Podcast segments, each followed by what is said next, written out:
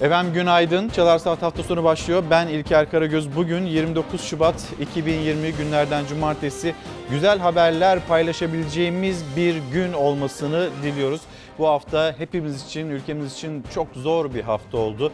İdlib'de şehitlerimiz var, 33 şehidimiz var ve 33 şehit haberine bir haber daha ne yazık ki eklendi. Dün akşam Milli Savunma Bakanlığı tarafından bir açıklamada daha bulunuldu.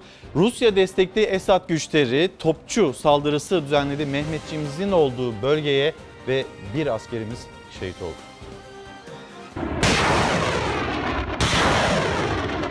Türkiye 33 şehidin yasını tutarken bir saldırı haberi daha geldi İdlib'den. Rusya destekli rejim topçu saldırısıyla yine Mehmetçi'yi hedef aldı. Bir askerimiz şehit oldu, iki askerimiz yaralandı. Rejim hedefleri ise tek tek imha edildi. Rejimin saldırılarına son verip Türk askerinin bulunduğu gözlem noktalarından uzaklaşması, sivilleri hedef almaktan, göç dalgası yaratmaktan vazgeçmesi ve Soçi mutabakatı şartlarına dönülmesi. Ankara kırmızı çizgilerini çekip süre vermişti Esad'a. Son gün bugün. Haftalardır hatta aylardır ilerliyor Esad Rusya'nın havadan ve karadan desteğiyle Mehmetçiği de hedef alarak gece İdlib'den bir acı haber daha geldi. 33 şehit acısına yasına bir acı daha eklendi. 1 Ocak'tan itibaren Suriye İdlib'de şehit düşen askerlerimizin sayısı 54'e yükseldi. Milli Savunma Bakanlığı Mehmetçiğin bölgedeki varlık nedenini bir kez daha hatırlattı. Açıklamada ateşkesi sağlamak üzere İdlib bölgesinde bulunan unsurlarımıza rejim tarafından topçu saldırısı düzenlendi denildi ve bir askerimizin şehit olduğu bilgisini verdi. Saldırıya misliyle karşılık verildi. İşte rejim hedeflerinin vurulma anı.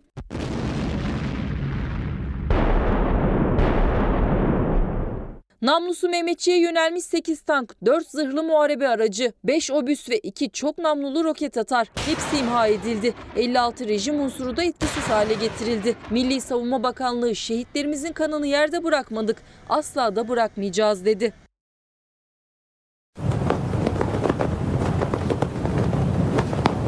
Piyade uzman onbaşı Turgut Burkay Korkmaz, Antalya.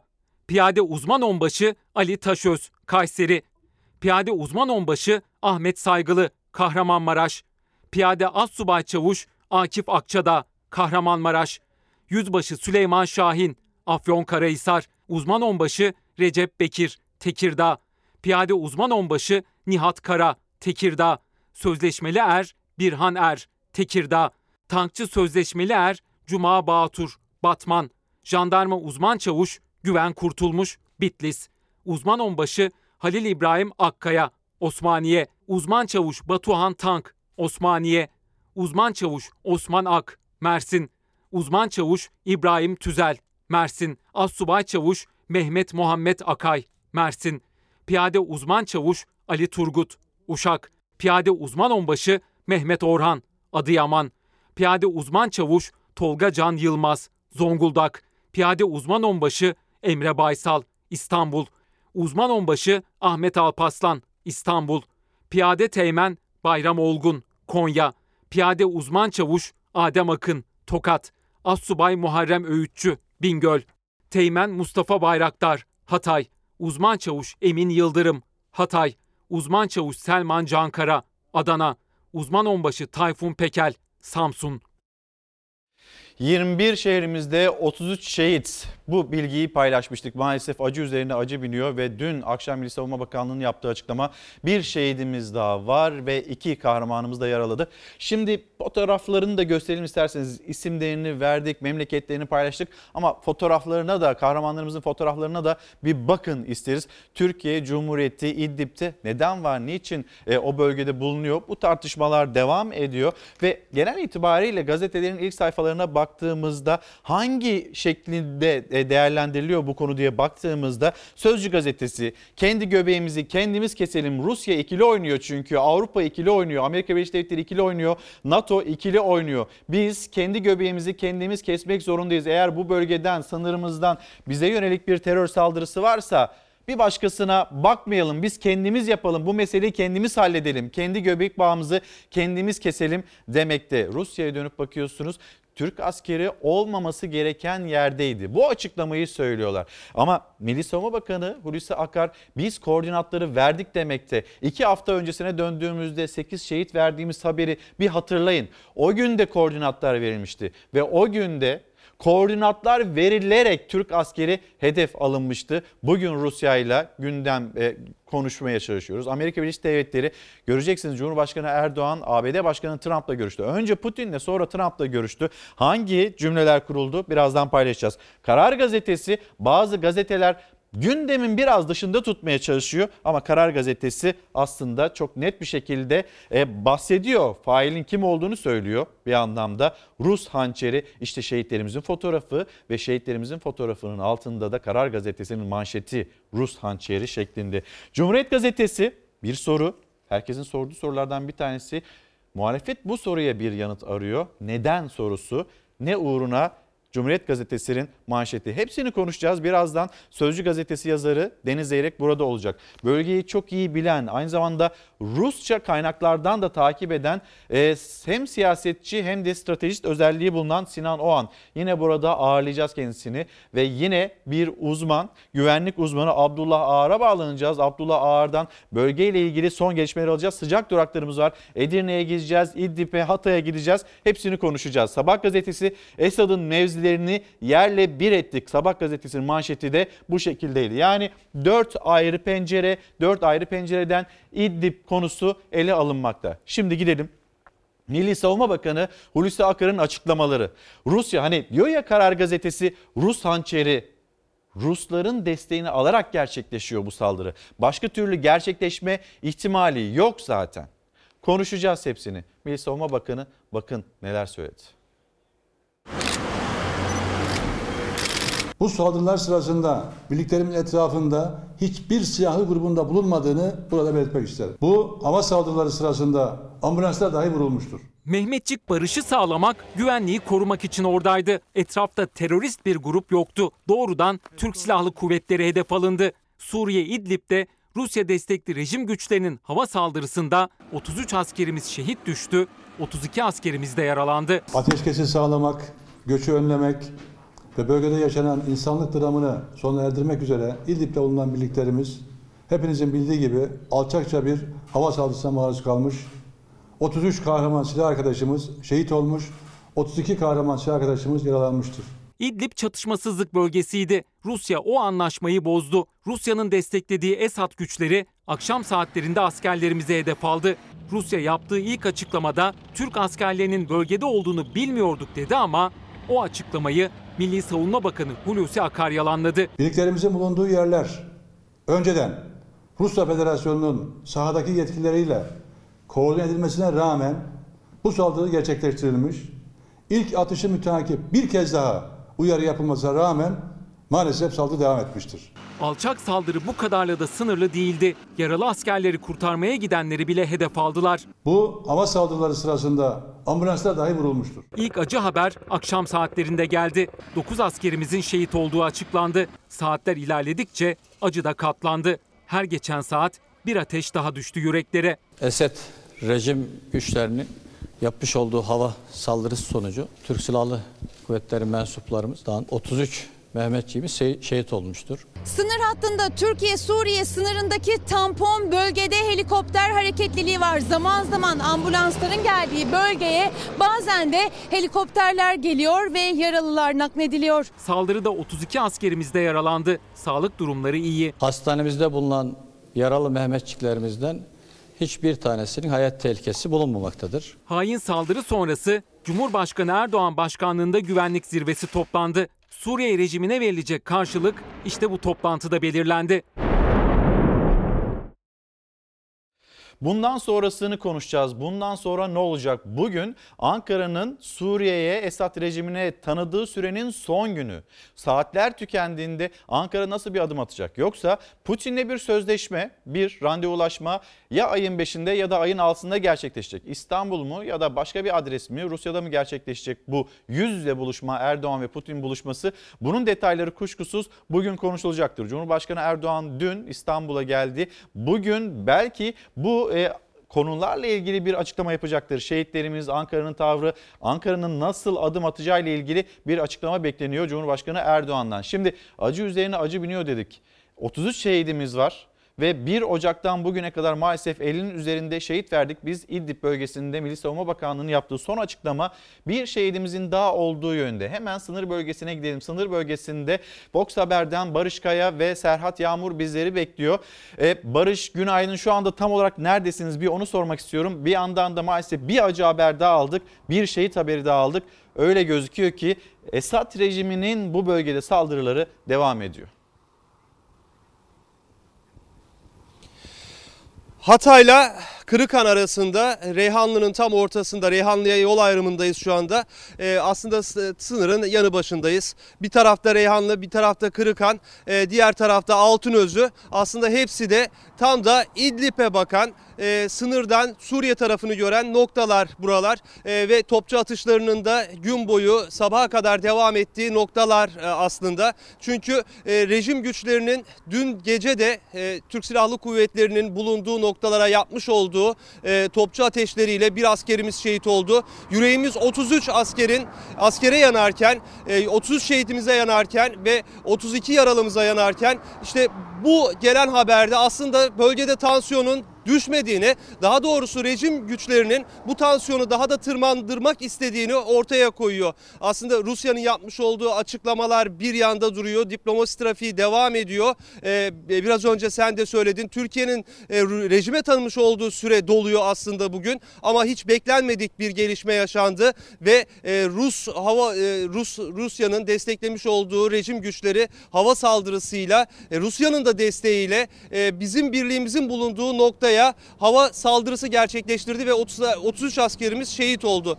O saldırının detaylarını aslında biz Serhat Yağmur'la dün sınır hattında araştırmaya çalıştık. Bu saldırı nasıl gerçekleşti, hangi bölgede gerçekleşti diye e, e, çok kritik bir nokta var aslında burada. E, M5 e, karayolu, bu karayolunun kapanmasını tabii e, karşı taraf Ve rejim güçleri istemiyor ama konuşuluyor, soruluyor. Ee, özür dilerim sözünü kestim. Biz İdlib'de niçin varız? Belki bunu anlatmak gerekiyor. İdlib Esad rejimi için neden bu kadar önemli? Bunu anlatmak gerekiyor. Orada M4, M5 karayolları, burada Serakip bölgesi, Serakip bölgesine özellikle niçin bir baskıda bulunuyor? Bunları hızlı hızlı başlıklar halinde de biraz anlatabilir misin bize?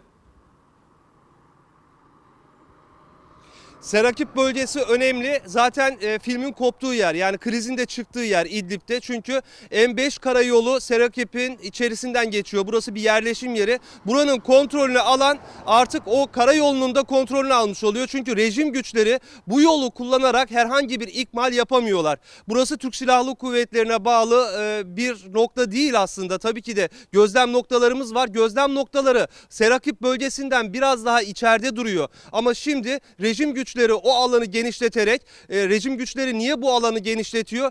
Kendi toprakları neden alan genişletsin diye de sorulabilir. Ama ortada bir Soçi mutabakatı var. O bölgede bir kı- anlaşmazlığı ortadan kaldırmak, e, çatışmayı ortadan kaldırmak için Ruslarla yapılmış, İran'la yapılmış bir Soçi mutabakatı var. Dolayısıyla Soçi mutabakatı gereği Türkiye o bölgede e, çatışmaları engellemek için bulunuyor ve gözlem noktaları var. E, e, Serakip bölgesi de bu noktalardan biri. Ama şimdi rejim diyor ki ben bu karayolunun kontrolünü ele geçireceğim.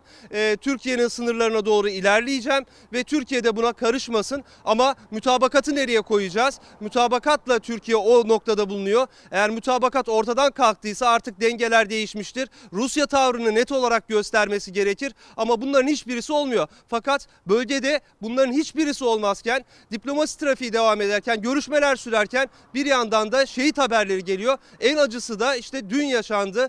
Ee, bir hava harekatıyla, hava saldırısıyla 30, 33 askerimiz şehit oldu. Aslında bizim askerlerimiz e, belli kontrol noktaları oluşturmaya çalışıyor bölgede. Onlar da nedir? Yaklaşık 100-150 kişilik as, e, kişilik askeri gruplardan, birliklerden bahsediyoruz. E, yani aslında e, benim aldığım bilgi 65, 68, 70 kişilik askeri birlikler üst noktaları oluşturuyorlar güvenliği sağlamak için bölgede.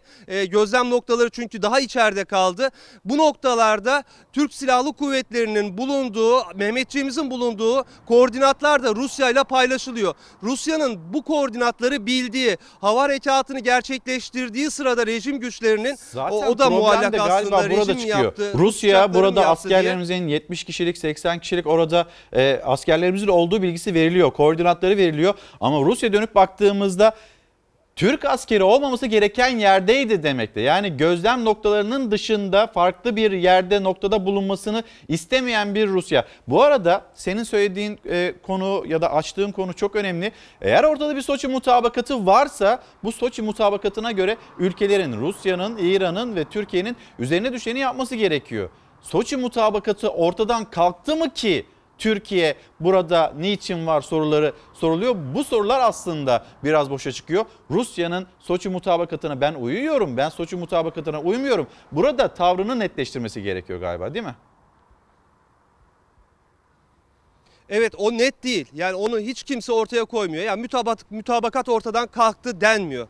Bu denmediği için de yani aslında e, düne kadar Türkiye'de Soçi mutabakatına uyulmuyor diye dert yanıyordu. E, bu bölgede özellikle atılması gereken adımların atılmadığından dert yanıyordu. E, keza diğer e, Fırat'ın doğusuyla alakalı da yaşadıklarımız ortada. Ama e, devletler bir şekilde kendilerini sıkıştırmamak, köşeye sıkıştırmamak için bunlarla ilgili kamuoyunu net bir şekilde aydınlatmıyorlar. Ama şöyle bir gerçek var. Mutabakat ortada duruyor. Türk Silahlı Kuvvetleri o mutabakata uygun bir şekilde o bölgede bulunuyor. Ee, eğer bu mutabakatı ortadan kaldırırlarsa ondan sonra e, uluslararası arenada bu tartışılır. Türkiye'nin varlığı e, o bölgede olup olmaması tartışılır. Ama bugün o mutabakat ortadan kalkmadığı için e, Türk Silahlı Kuvvetleri orada görev sürü- sürdürüyor. Gözlem noktaları hala duruyor. Rejim güçleri etrafındalar. E, dolayısıyla bir yandan da o bölgede doğabilecek, çıkabilecek her türlü çatışmada e, insan tabii merak ediyor oradaki askerlerin güvenliğini ve e, onların da güvenliği önemli. Arada derede kalmaktansa doğru düzgün bir operasyon, bir harekat ya da bir mevzilenme yapılması gerekiyor.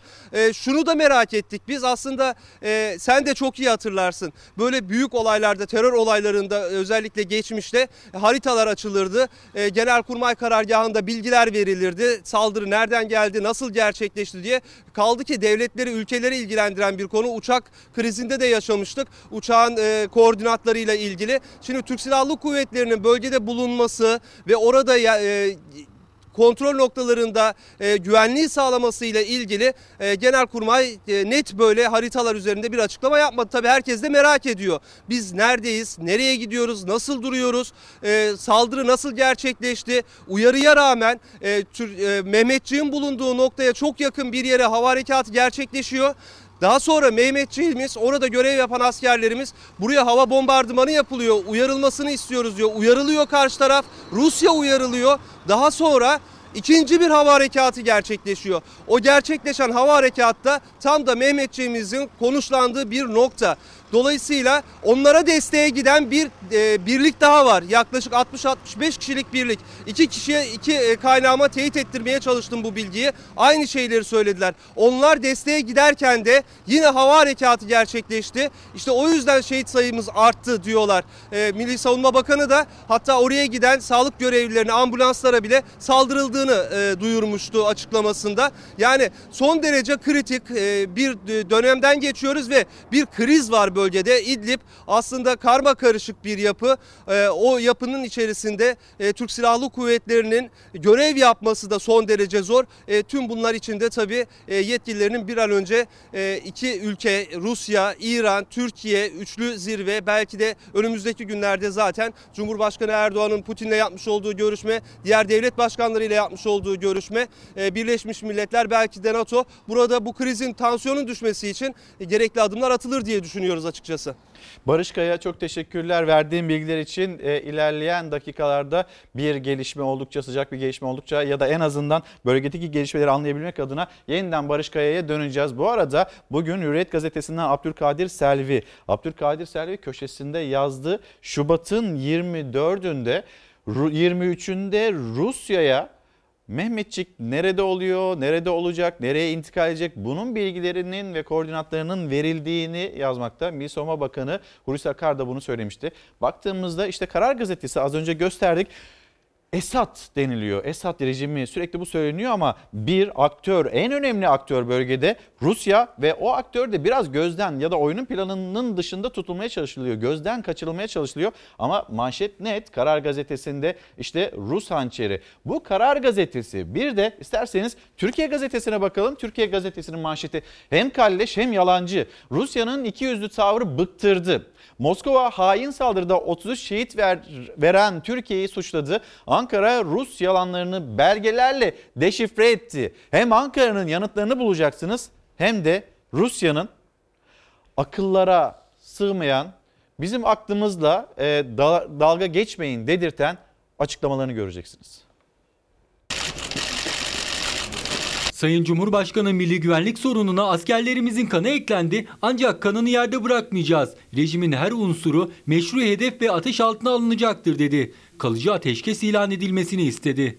En çok merak edilen görüşmeydi. Erdoğan ve Putin telefonda konuştu. 33 askerin şehit edilmesinin ardından Rus ve Türk heyetler Dışişleri Bakanlığı'nda üçüncü kez buluştu. Kremlin konuşmanın ardından Erdoğan ve Putin'in yüz yüze görüşeceği tarihleri açıkladı. 5 ya da 6 Mart tarihinde iki lider bir araya gelecek. Hafta içinde Erdoğan'ın açıkladığı ve 5-6 Mart tarihlerinde yapılması muhtemel liderler zirvesi teklifi Kremlin'den geri dönmüştü. Sadece Putin ve Erdoğan'ın görüşmesine evrilen buluşmanın tarihi ise Kremlin sözcüsü Dimitri Peskov tarafından işimiz var diyerek belirsiz bir tarihe ertelenmişti. 33 askerimizin şehit olduğu saldırı sonrası iki liderin telefonda konuşması o tarihi de belirlemiş oldu. Kremlin sözcüsü Dimitri Peskov'un açıklamasına göre Putin'le Erdoğan 5 ya da 6 Mart tarihinde bir araya gelecek. Buluşmanın yeri henüz belli değil. Saldırı sonrası Rus Savunma Bakanlığı Türk askeri olmaması gereken yerdeydi açıklaması yaptı. Milli Savunma Bakanı Hulusi Akar yalanladı. Türk makamları tarafından verilen bilgiye göre Türk askerlerinin söz konusu bölgede olmamaları gerekiyordu. Birliklerimizin bulunduğu yerler önceden Rusya Federasyonu'nun sahadaki yetkilileriyle koordine edilmesine rağmen bu saldırı gerçekleştirilmiş. Katil rejim ve onu cesaretlendirenler bu kalleşliğin hesabını en ağır şekilde vereceklerdir. Ankara'dan yapılan açıklamalarda Rusya üstü kapalı hedef alındı. Moskova saldırıda Rus Hava Kuvvetleri yer almadı notunu düştü. Ama MHP lideri Bahçeli de emekli generaller de 33 askerin şehit olduğu saldırının arkasında Rusya'nın olduğunu söyledi. Rusya'nın kontrolü dışında rejimin Bu hareket önemli. etmesi, kendi inisiyatifiyle bu işi yapması çok zor. Doğrudan Ruslar da yapmış olabilir. Rusya Federasyonu Türkiye'ye karşı beslediği gizli husumeti açıkça ifşa etmiştir. Herhalde Rus heyeti Putin'i aradı. Uzlaşamıyoruz dedi. Putin de herhalde vurun dedi. Cumhurbaşkanlığı İletişim Başkanı Fahrettin Altun Rusya'nın vuran değil saldırıyı engellemeyen olduğunun altını çizdi Erdoğan-Putin görüşmesi sonrası. Moskova ise liderlerin İdlib'de normalleşme için tedbirler konusunda anlaştığını, İdlib mutabakatına bağlı olduklarını açıkladı. Türkiye'ye başsağlığı dileğini iletirken ateşkes için gerekli adımların da atıldığını söyledi. Şu anda en büyük sıkıntımız hava sahasını kullanamıyor oluşumuzdur. Hava saldırılarını önlemek için uçuşa yasak bölge uygulanması son derece hayatidir. Ankara, Suriye rejiminin hava saldırısını engellemek için uçuşa yasak bölge çağrısı da yaptı. Türkiye'nin 33 şehit verdiği, Ankara'nın Rusya'yı İdlib'de sorumluluğunu yerine getirmemekle eleştirdiği gün Rusya'ya ait iki savaş gemisi Boğaz'dan geçerek Akdeniz'e indi. Sözcü gazetesi yazarı Deniz Zeyrek şu anda stüdyomuzda. Deniz abi günaydın, hoş Günaydın, geldin. hoş Ee, bulduk. hepimiz için zor bir hafta oldu. Ee, Sözcü gazetesi yani bir yandan İdlib, İdlib'de yaşadığımız bu olay, e, saldırı, şehitlerimiz bunu konuşacağız. Ama bir yandan da e, manşetler var. Tabii bu saldırıdan sonra konuşuluyor, konuşulması gerekiyor. Bundan sonra ne olacağını anlamamız gerekiyor. Kendi göbeğimizi kendimiz keselim. Çünkü diyor Sözcü gazetesi Rusya ikili oynuyor. Bunu çok net olarak görüyoruz. Hani gündemden biraz kaçırılmaya çalışılıyor ama Rusya, Rusyasız zaten hareket edemez. Nefes alamıyordu. Onlar olmadan hareket edemeyecek bir Esad rejimi. Amerika Birleşik Devletleri yani müttefik olduğunu şimdi hatırlayan bir Amerika Birleşik Devletleri. NATO, NATO burası benim sınırım demekte, güneydeki sınırım demekte ama bir adım atı- atıyor mu Türkiye çağrı mu? yapmasaydı toplantı falan da olmayacaktı. Evet Türkiye çağırmasa NATO izleyen aktörlerden bir tanesi olacaktı. Ve Avrupa Birliği Avrupa'da ikili Avrupa oynuyor. zaten şeye bakıyor. Mülteciler buraya Göçmen gelmesin. gelecek mi gelmeyecek mi? Evet. Bana bir sıkıntısı var mı? Onun derdinde Tabii Avrupa. tabii. Buradan başlayalım. Evet. Şimdi şöyle bir durum var. Yani ben bence burada hani tabii dört şey tespit edilmiş ama en önemlisi birincisi Rusya. Yani ben bir buçuk iki yıldır Türkiye'nin bütün yumurtaları Rusya sepetine doldurmaması gerektiğini söylüyorum. Daha Yani- geçen hafta konuştuk. Evet Suriye'de e, Esad'la çatışmanın Rusya ile çatışma anlamına geldiğini söylüyorum. Rusya'nın çok sinsice hala KGB zekasıyla iş tuttuğunu söylüyorum. Burada da çok bariz bir şekilde bu var. Yani dün ben bu iş nasıl gerçekleşti onu e, bütün detayıyla bütün muhataplarından dinledim. Yani sahadaki askerinden tut Ankara'daki görevlisine kadar. Bu Mehmetçiklerimiz Balyon diye bir köyde tahkimat yapıyorlar. Bina tespit ediyorlar. Orada üst bölgesi kuruyorlar ki arkadaki birliklerin güvenliğini sağlayalım. Bilirsin çok e, takip ettik. Güneydoğu'da karakol buradadır ama dağın yüksek en yüksek yerinde üst bölgesi vardır. Onlar PKK'daki terör örgütündeki hareketlenmeyi karakoldan önce fark eder ve bildirirler. Ve böyle bir tahkimat arayışı var. Ve gerçekten de Savunma Bakanı Hulusi Akar'ın söylediği gibi Rusya'ya bildirilmiş. Yani e, ne zaman bildirilmiş? Bir hafta önce biz buradayız diye. Rusya da bunu almış. Şimdi Rusya'nın savunmasına bak İlker ne diyor? E, biz bilmiyorduk demiyor. Olmaması orada, gereken yerdeydi. Orada olmaması gerekiyor. Neden böyle diyor? Gözlem noktasının dışına çıkma Ha, diyor. Diyor ki 12 gözlem noktam var diyor. Bunların dışında herhangi bir yerde Türk askeri görürsem vururum diyor. Ya da vurdururum. Yani şeye Suriye'ye vurdururum gibi bir tehdit var bunun altında. Bu kadar açık ve net. Diyor ki sen Soçi anlaşmasında ya da işte e, Astana anlaşmasında tespit edilen yerler dışında Türk Silahlı Kuvvetleri olarak bayrak gösteremezsin diyor.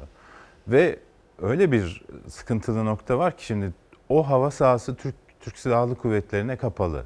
Ama Esad'a ve Rusya'ya açık. Ve Türk Silahlı Kuvvetleri sahada korumasız.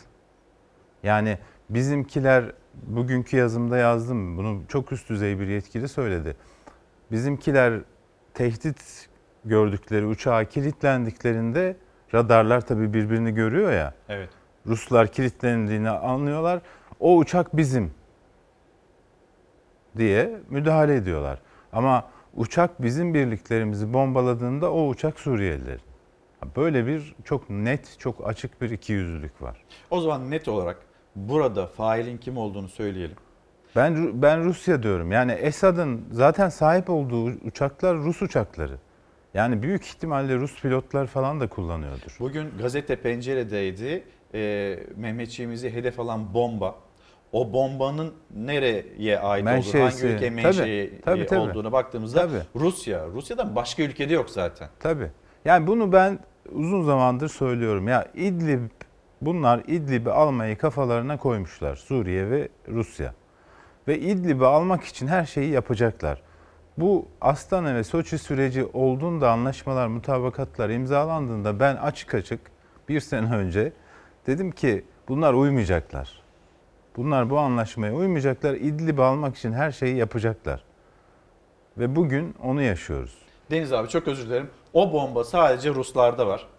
33 askerin şehit olduğu saldırının detayları henüz netleşmedi. Olayın ikinci gününde de resmi bir açıklama yapılmadı.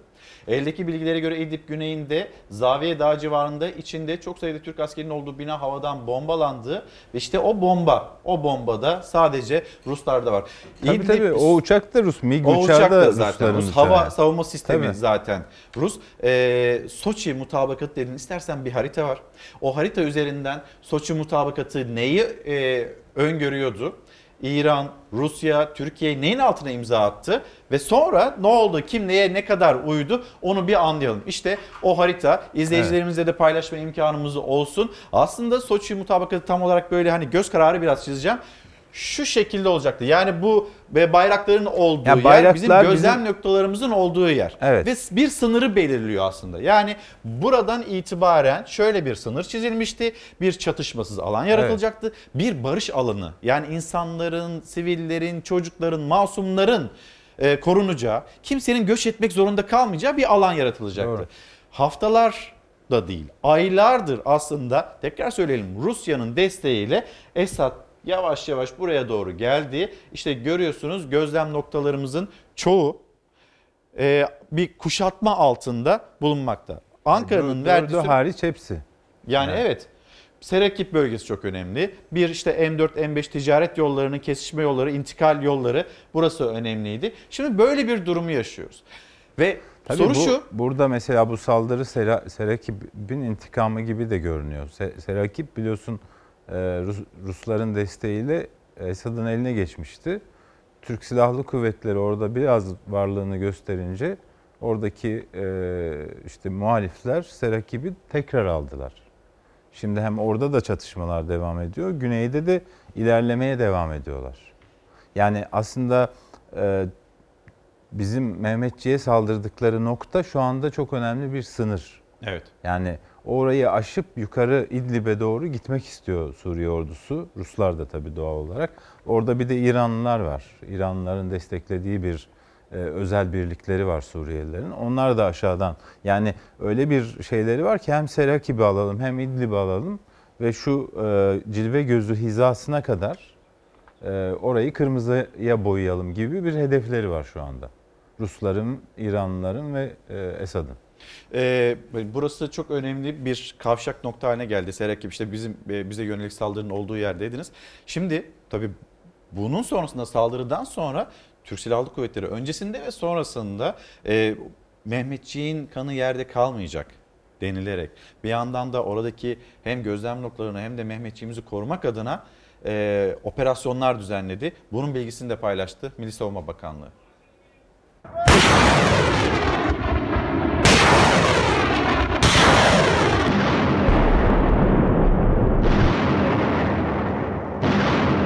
...33 şehidin kanı yerde kalmadı. Rejime ait belirlenen hedefler böyle yerle bir edildi. Türk Silahlı Kuvvetleri bölgeyi havadan ve karadan ateş altına aldı. Esad rejiminin Türk askerine hedef aldığı kalleş saldırıya Türkiye meşru müdafaa hakkını kullanarak anında ve misliyle karşılık verdi.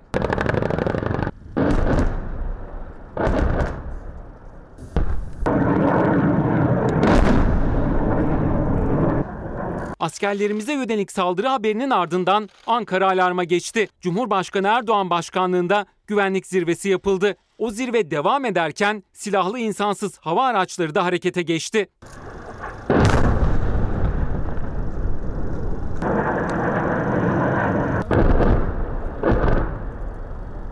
Yaklaşık 6 saat süren toplantının ardından ilk açıklamayı İletişim Başkanı Fahrettin Altun yaptı. Hava ve kara ateş destek unsurlarımızla rejimin bilinen tüm hedefleri ateş altına alınmıştır. Alınmaya devam etmektedir. Namlusunu askerlerimize doğrultan gayrimeşru rejime misliyle mukabele edilmesi kararlaştırılmıştır. Kahraman askerlerimizin kanı yerde bırakılmayacak. Suriye sahasında devam eden faaliyetlerimiz bayrağımıza uzatılan eller kırılana dek sürecek. İşte bu açıklamayla birlikte tüm dünyaya da kararlılık vurgulandı. Belirlenen hedefler SİHA'larla havadan, topçularla karadan ateş altına alındı.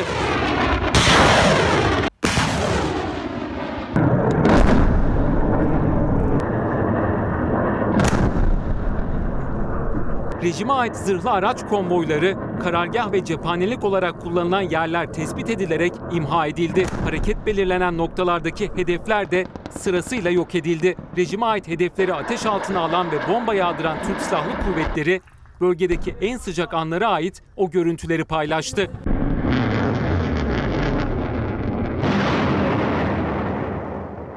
Milli Savunma Bakanı Hulusi Akar da operasyonu sınırın sıfır noktasından bizzat yönetti. Beraberinde kara ve hava kuvvetleri komutanlarıyla taktik komuta merkezindeydi.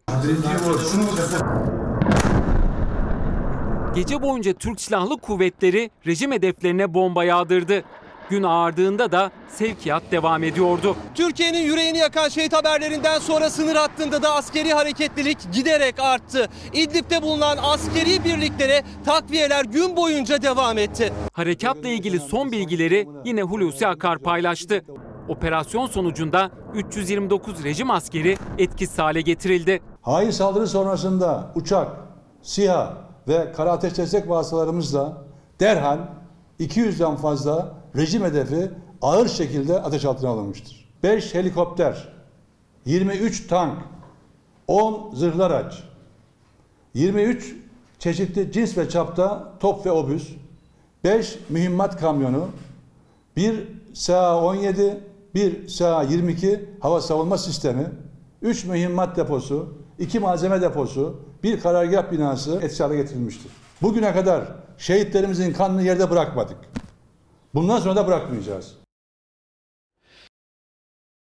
verdiği mesaj bu şekilde ve bir misafirimiz daha var. Az önce paylaşmıştık sizinle. Kendisi hem bir siyasetçi hem de stratejist sahaya hakim bir isim ve e, aynı zamanda da Rusça biliyor olmasının özelliğiyle değil mi? Rusça kaynaklardan da süreci takip ediyorsunuz. Sinan Oğan hoş geldiniz. Günaydın. E, şimdi Deniz abiyle, Deniz Zeyrek'le az önce biraz değerlendirdik bu İdlib meselesi. Bundan sonra ne olacağı anlamaya çalışıyoruz. Ve bugün de bir e, milat aslında yani 29 Şubat ve e, Esad rejimine Ankara'nın tanıdığı sürenin son günü bugün. Siz nasıl gözlemliyorsunuz? Esad bu kadar ilerlemişken geri adım atar mı? Bu Soçi mutabakatı, Rusya'nın tavrı nasıl değerlendiriyorsunuz? Öncelikle e, bütün şehitlerimize Allah'tan rahmet diliyorum. Türk milletinin başı sağ olsun. Tabii büyük bir acı, büyük bir kayıp. Onu ifade etmem lazım. E, böyle bir e, hadiseyi bekliyor muyduk? Bekliyorduk, onu söyleyeyim. Yani birçok insan televizyonlarda şimdi ya bunu beklemiyorduk, hani Rusya bunu yapmaz diyorduk diye konuşmalar yapılıyor. Ama şöyle bir yanlış yapıldığını düşünüyorum ben. Hatırlarsanız e, Ankara'da sizle görüştüğümüzde bu tehdide, özel görüşmemizde bu tehdide, e, bu tehlikeye işaret etmiştim. Evet. Böyle bir Maalesef. tehlike, böyle bir tehlike var demiştim ve hemen 24 saat geçmeden 24 oldu. saat geçmeden e, bu geldi. Türkiye siyasetini şunun üzerine kurmuştu. Yani Rusya bunu yapmaz. Niye yapmaz? Çünkü Türkiye'yi kaybetmek istemez. İşte e, boratları var. Ee, S-400 alıyoruz. İşte nükleer, nükleer var. anlaşmamız var. Biz domates satıyoruz. Onlar e, turist, turist gönderiyorlar. Yani Putin işte daha iki ay önce e, Ocakbaşı Türkiye'deydi. Bu kadar iyi giden ilişkileri Rusya bir anda berbat etmez. Ama eder. Yani maalesef ki Rusya'yı... Neden eder? Neden eder? Birkaç sebebi var. Birincisi bu iş yüksek perdeden gittiği için bilek güreşine dönüştü. Yani biz çok net bir şekilde 29'una kadar e, eğer eski mevzilere çekilmezse biz büyük bir saldırı başlatacağımızı ilan ettik ve süre verdik. Rusya da tam tersine hayır yani e, burada artık mevcut statükoyu kabul edin özel görüşmelerde biliyorsunuz Moskova ve Ankara'da görüşmeler yapıldı. Mevcut statükonun kabul edilmesini Rusya dikte etmeye çalışıyordu.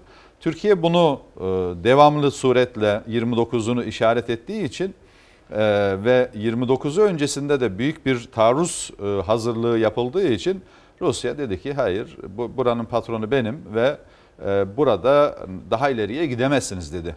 O saldırının gerekçesi de e, biraz odur.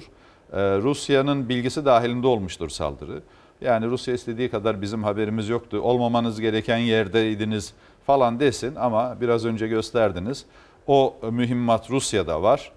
Onu atacak olan uçaklar da e, işte Su-34'ler de Rusya'da var. Yani şeyin envanterinde çok öyle gelişmiş e, e, silah sistemleri yok. Peki Suriye'nin Rusya envanterinde. niçin mesela sadece Esad'dan söz ediliyordu Rusya gözden kaçırılmaya çalışılıyor?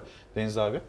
Yani gözden kaçırılmıyor aslında. Rusya'ya hala bir ihtiyatlı şey var yani. Bir Rusya ile ilişkilerimizi bozmayalım gibi bir Ama yani yaklaşım var. Çünkü onların öyle bir derdi yok. Ya şöyle bir şey var. Diplomaside havuç sopa diye bir şey var yani. Havucu verirsin, verirsin, verirsin. Sonra sinirlendiğin zaman sopayı gösterirsin. Bağımlı hale getirirsin. Şimdi Türk-Rus ilişkilerine baktığın zaman ciddi bir bağımlılık var. Turistine bağlıyız, bağımlıyız. Yani onlar gelmediği zaman çeşitlilik yok çünkü. Avrupalılar o şeyi karşılamıyor ve turizm sektörümüz etkileniyor. Tarım bağımlı. Tarım bağımlı domates satamadığın zaman Antalya'daki şeyler e, üreticiler sıkıntı yaşıyor. Doğalgazın büyük bölümünü onlardan alıyoruz. Biz bu doğalgazı almıyoruz dediğin zaman kış aylarında yani birçok konutta vesaire sıkıntı oluyor. E ondan sonra nükleer santral dünyanın parasını yatırdın. Vazgeçemezsin de artık. E S-400 aldın 2,5 milyar dolar ödedin. Vazgeçemezsin artık. Yani işte yukarıdan Türk akımı diye sırf Türkiye'yi ikna etmek için o ismi koydular. Ukrayna'yı bypass etmek için Karadeniz'den, Türkiye'den doğalgaz boru hattı yaptılar ve orada da bağımlı hale geldik. Dolayısıyla HÖT dediğin zaman Rusya'yı hizaya getireceğin bir koşul kalmadı yani. Ve Rusya'da da şey Suriye'de de Rusya'ya bağımlı hale geldik. Astana'da, Soçi'de, Amerika ya hatırla Ekim ayında nasıl da atmosfer? Amerika e, kötü, işte bilmem Avrupa kötü, varsa yoksa Rusya. Öyle değil miydi? Hatırla yani şeyi e, YPG ile mücadelemiz sürerken Amerika'yı şeytanlaştırdık, Rusya'yı da melekleştirdik. Böyle bir tablo vardı. Dolayısıyla da ben Ama neyse ki biz o günde e, ikisine de güvenilemeyeceğini evet, dikkat e, edilmesi söylemiştik. gerektiğini söylemiştik. Maalesef işte Sinan Bey'in de söylediği gibi e, yani göz göre göre bu Yani tablo ortaya çok çıkıyor. doğru.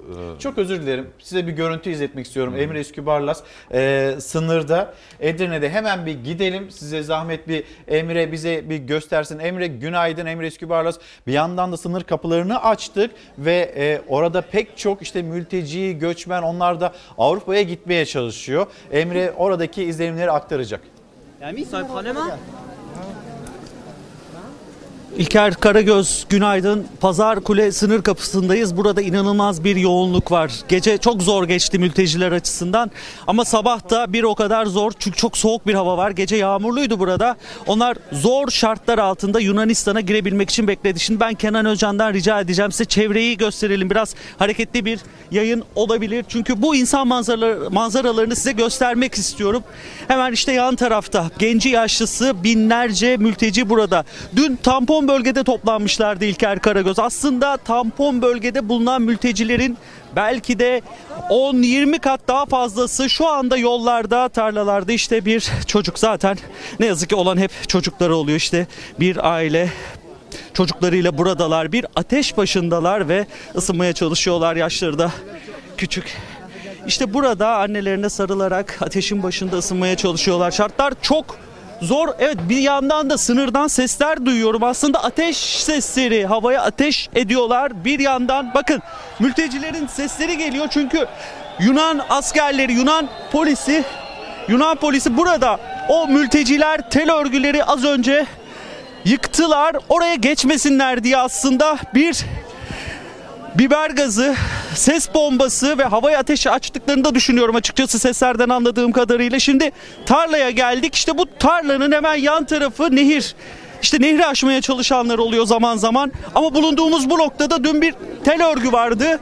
Hemen arkası da bizim tarafımızın yani Türk tarafının hemen yanındaki şu alan tampon bölge. Tampon bölgede toplanmışlardı dün ama Yunan yetkililer kesinlikle almadılar. Hatta çok zor kullanarak onları buradan uzaklaştırmaya çalıştılar. İşte görüyorsunuz bakın o tel örgü burası.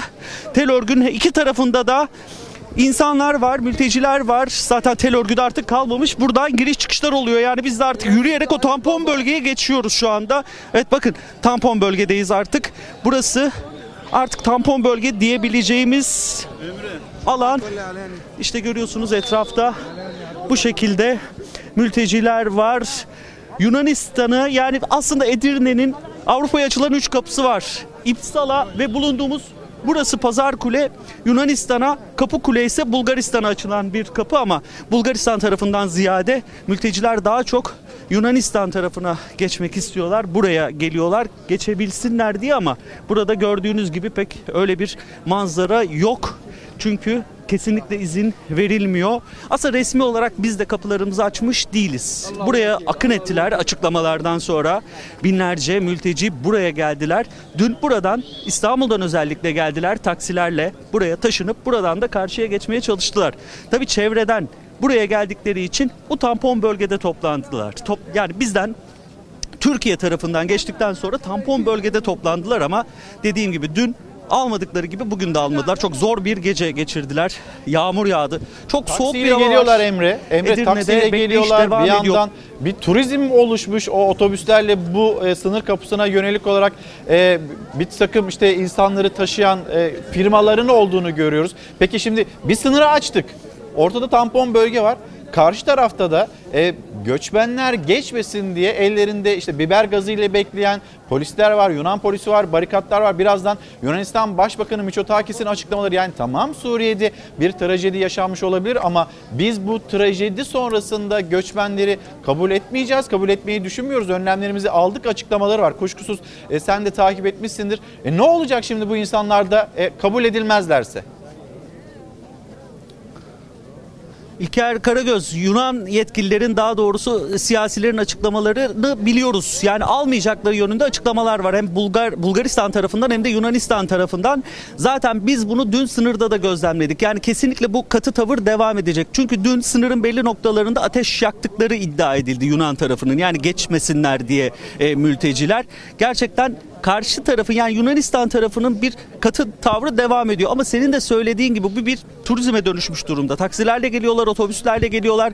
Dün aslında yasak askeri bölgede bir taksi durağı gibi 20-30 taksiyi gördüğümüz oldu. Yani İstanbul'dan aldıkları o mültecileri buraya taşıyorlar. İşte ortak para ödeyerek mülteciler 150 lira, 250 lira ödeyerek taksilere binip buraya geliyorlar. Dün sayının çok üstünde bir mülteci sayısı var. Onun da nedenini aslında şöyle açıklayabilirim.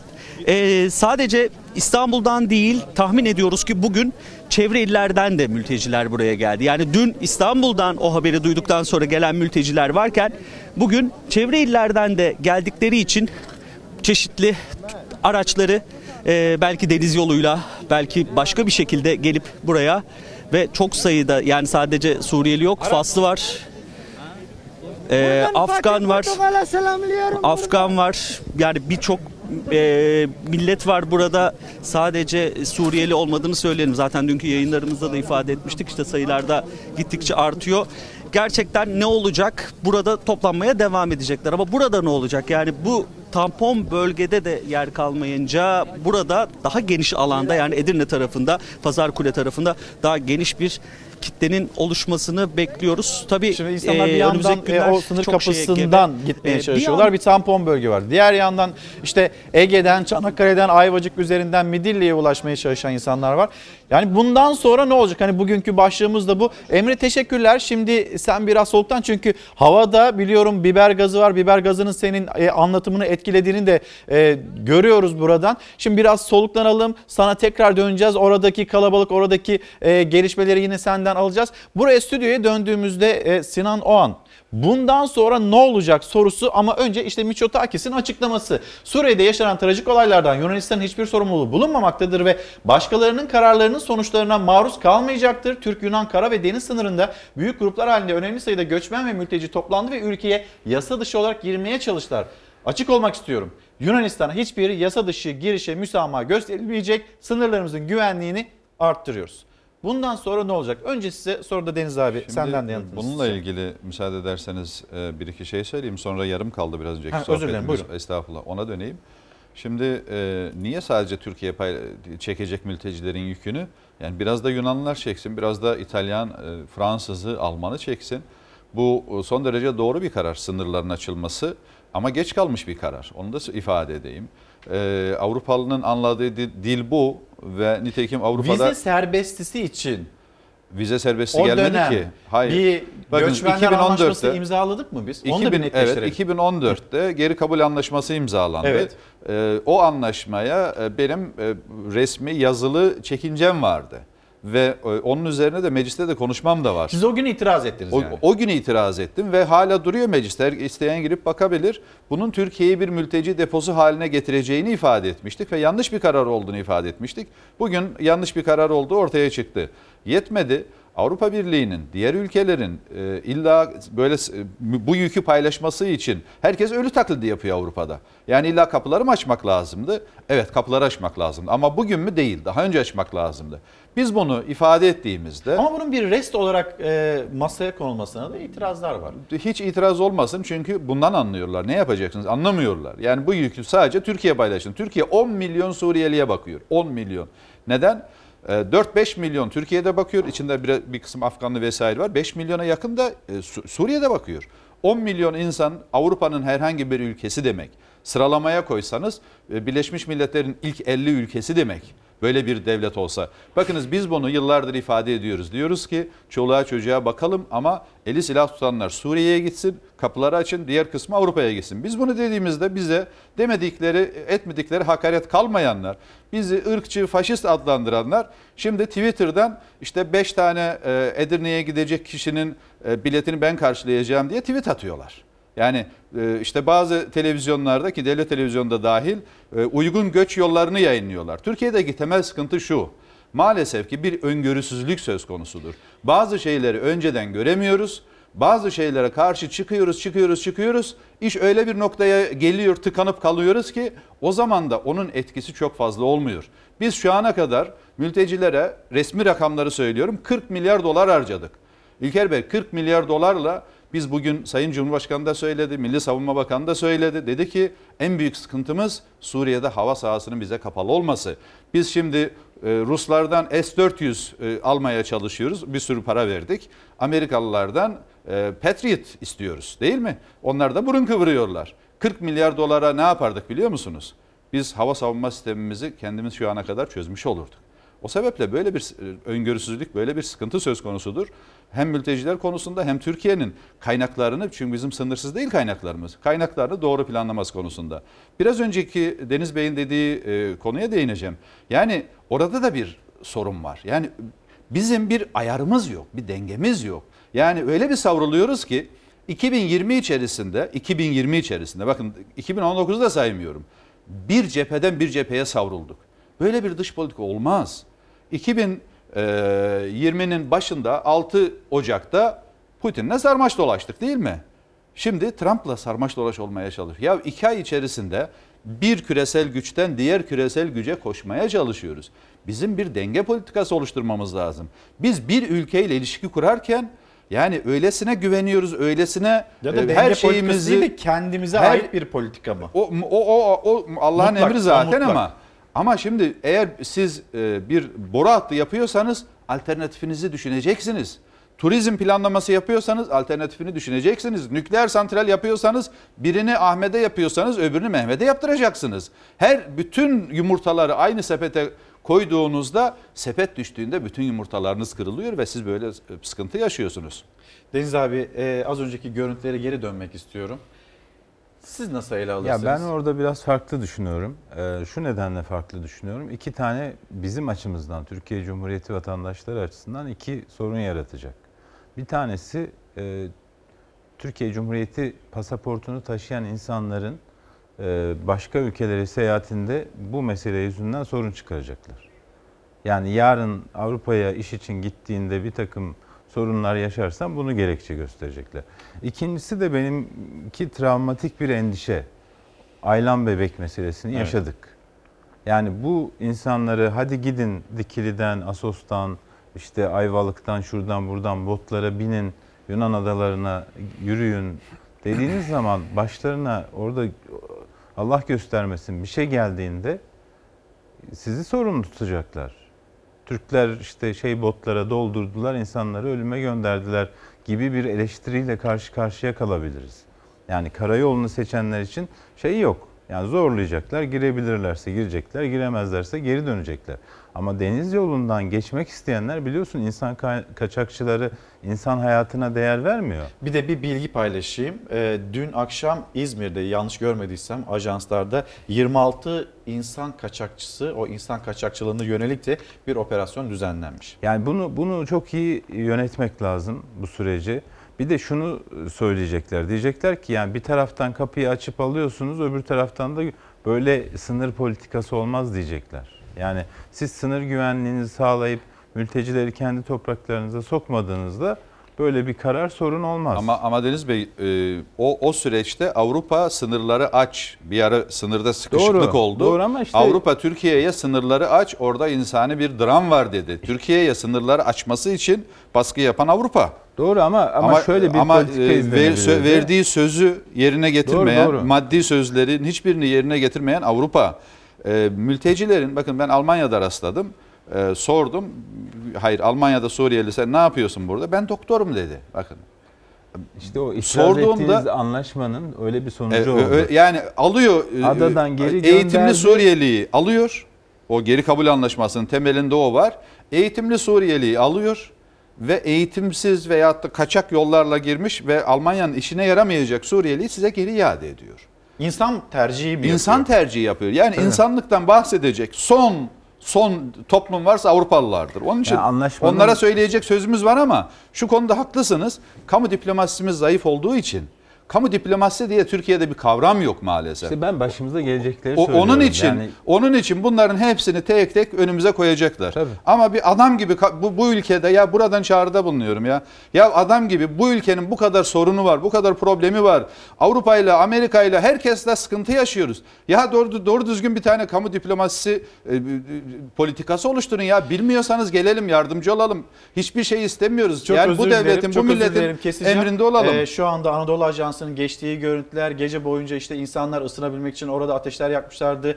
İşte çocuklar var, yani yeni bir hayat peşinde koşan Suriye'den gelenler var, dünyanın dört bir yanından gelenler var, Türkiye'yi köprü olarak kullananlar var. Az önce e, Yunanistan Başbakanı'nın açıklamalarını okumuştuk, paylaşmıştık.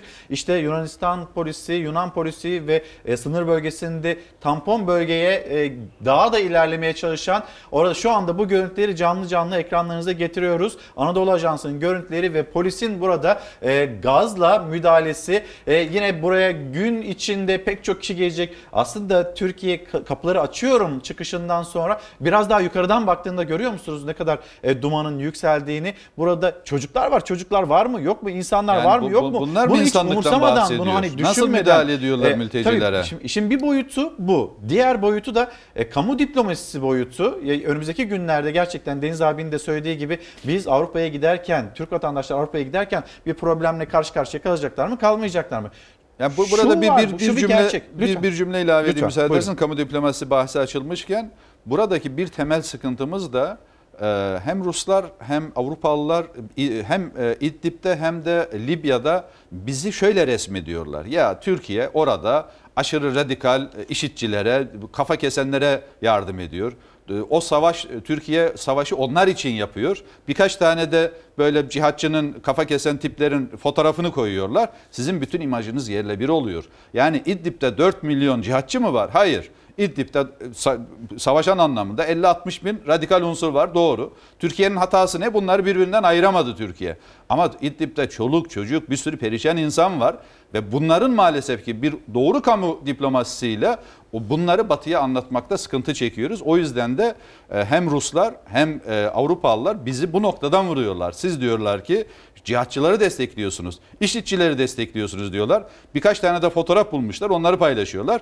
İşte o savaşanların e, armalarında IŞİD'in e, amblemi var. O açıdan Türkiye'nin bu, bu alana da yani savaş Günümüzdeki modern savaşlar sadece silahla yapılan savaş değil. Belki de silahtan daha fazlası kamu diplomasisiyle yapılacak olan savaştır.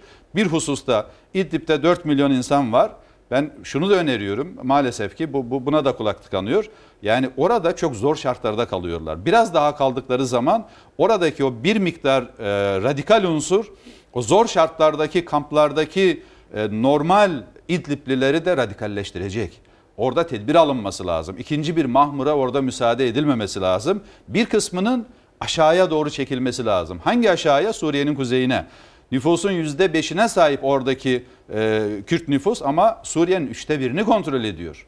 Biz onların bir kısmını aşağıya doğru çektiğimiz takdirde hem o geniş coğrafyada daha rahat yerleşme imkanı bulacaktır hem oradaki sıkışıklık da bir, bir miktar olsun önlenecektir. Ee, şimdi Hüseyin herhalde reklamlar için daha vaktimiz var. Ee, bir hemen e, Cumhurbaşkanı Erdoğan dün önce Putin'le görüştü. Sonra da Amerika Birleşik evet. Devletleri Başkanı Trump'la görüştü. Bir hemen haberimizi paylaşalım. İzleyicilerimizle o görüşmede neler gündeme taşındı. Öyle devam edelim. Suriye'de 33 Türk askerinin şehit düşmesinin ardından dünya liderlerinin gündemi İdlib. Cumhurbaşkanı Recep Tayyip Erdoğan'la ABD Başkanı Donald Trump arasında da bir telefon görüşmesi gerçekleşti. Cumhurbaşkanı Erdoğan, Türkiye'nin Soçi mutabakatıyla belirlenen alanın rejim unsurlarından temizlenmesi konusundaki kararlılığını hatırlattı. Birleşmiş Milletler Güvenlik Konseyi ABD daimi temsilcisi ise saldırılara karşılık verme konusunda Türkiye'nin yanındayız açıklaması yaptı.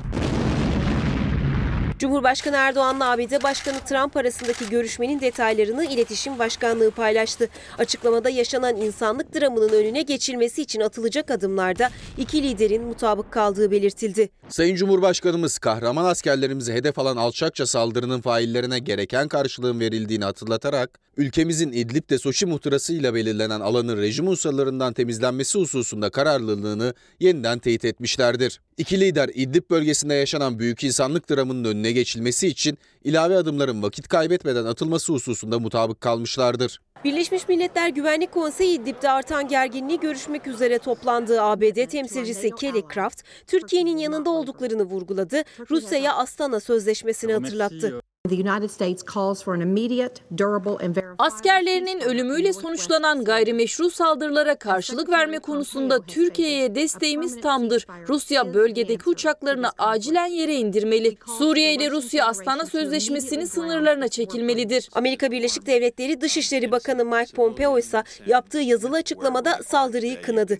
Esad rejimi Rusya ve İran'ın Suriye'nin kuzeyinde ateşkesin sağlanmasının engellendiğini vurguladı. Destek mesajı verdi. NATO üyesi olan Türkiye'nin yanındayız. Bu krizde Türkiye'ye en iyi nasıl destek verebileceğimize dair seçenekler arıyoruz. ABD Dışişleri Bakanlığı'ndan yapılan açıklamada ise Türkiye'nin NATO üyeliğine vurgu yapıldı. Müttefikimiz Türkiye'ye en iyi nasıl destek verebileceğimize dair seçenekler arıyoruz denildi.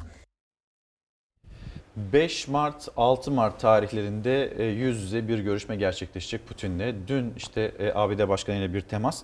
Bundan sonra ne olacak? Hani ABD cephesi, e, Rusya cephesi, Türkiye nasıl bir yol izlemeli? Şimdi önümüzde iki seçenek var İlker. Bugün ben onu yazdım. Birincisi e, Esad'a karşı topyekun bir savaş ilan edeceğiz. Yani birinci Ya seçe- bu? Birinci seçeneğimiz bu. Bunu NATO'nun desteğini alarak vesaire yapabiliriz belki. Ama NATO'cular diyor ki ben işte baktım dün bütün şeyleri takip ettim. Türkiye kendi topraklarında bir saldırıya uğramamış ki biz 5. maddeyi çalıştıralım. Yani Türkiye saldırıya uğrasaydı yapardık ama Türkiye Suriye topraklarında... Yani diyor ki Türkiye NATO sınırları içinde değil. Ha, o kend- yüzden biz yani müdahale kendi eder miyiz sınırları acaba? hedef olsaydı 5. maddeyi çalıştırırdık diyorlar. Evet. E, onun için NATO'dan e, bizim sözcüdeki başlığı e, başta vermiştik ya iki yüzlü davranıyor NATO. NATO'dan benim çok umudum yok. E, şöyle bir destek alınabilir belki uluslararası toplumdan bu mücadelede. E, bize hava sahası açılmıyor bari Ruslarla e, Esad'a kapatılsın. Yani bunu da ancak Güvenlik Konseyi falan gibi bir uluslararası yaptırım gücü olan bir şey yapabilir. Ama orada da Rusya var, Çin var. Onların vetosu böyle bir şeyi almaya e, mümkün kılmıyor. Dolayısıyla sahada dezavantajlıyız. Mehmetçiğin gücü dışında TSK'nın işte inancı e, hani biz bunu Kurtuluş Savaşı'nda da 7 düvele karşı yaptık yine yaparız denilmesi dışında çok fazla e, uluslararası bir desteğimiz vesaire yok. Yani e, Maalesef. Evet. Başlık bizim sözcünün başlığındaki Kendi göbek bağımızı kendi kendimiz kesecek miyiz peki yani? Ne yapacağız? Şimdi ikinci seçenek de şu. e, Bu Kosova'da yaşandı mesela. Sırplar Kosovalılara zulmediyordu. Ne oldu? İşte Türkiye diplomasi yaptı. NATO'yu harekete geçirdi vesaire. NATO Rusya'ya rağmen Sırbistan'a müdahale etti. NATO uçakları Sırbistan'ı bombaladı. Böyle bir diplomasi kapısı aralanabilir. Yani Türkiye Esad'ın kendi vatandaşlarına yönelik zulmünü İnsani bir kapı aralanır yani tek aslında. başına değil İnsanlar uluslararası toplumun şeyiyle durdurabilir. Tıpkı Kosova'da olduğu gibi yani Bosna'da da mesela çok geç kalındı ama sonuç itibariyle uluslararası toplum çökmeseydi Sırbistan'ın üstüne oradaki zulüm daha da bü- büyüyecekti. Şimdi bu, bu kullanılabilir. Yani iki seçeneğimiz var. Ya bunu biz tek başımıza e, savaşarak yapacağız ki koşullar çok zor. Yani her şey bizim aleyhimize. İkincisi e, uluslararası toplumda hareket edeceğiz. Benim Cumhurbaşkanı'nın temaslarından anladığım, meclisin toplanmamasından anladığım ikinci yola biraz daha yakınız. O zaman çok özür dilerim Deniz abi. E, Hüseyin bir sabah gazetesi, sabah gazetesinde Cumhurbaşkanı Erdoğan'ın mesajları ya da bundan sonra ne yapılacağı ile ilgili e, paylaşımları nedir? Hemen onu bir sizlere okuyayım, göstereyim, ekranlarınıza taşıyalım. Cumhurbaşkanı Erdoğan burada biz kararlılık sergiliyoruz. Bundan sonra da bir geri adım atmamız mümkün değil demekte. Yine şehitlerimizin kanı yerde kalmaz, müsaade etmeyeceğiz e, diyor.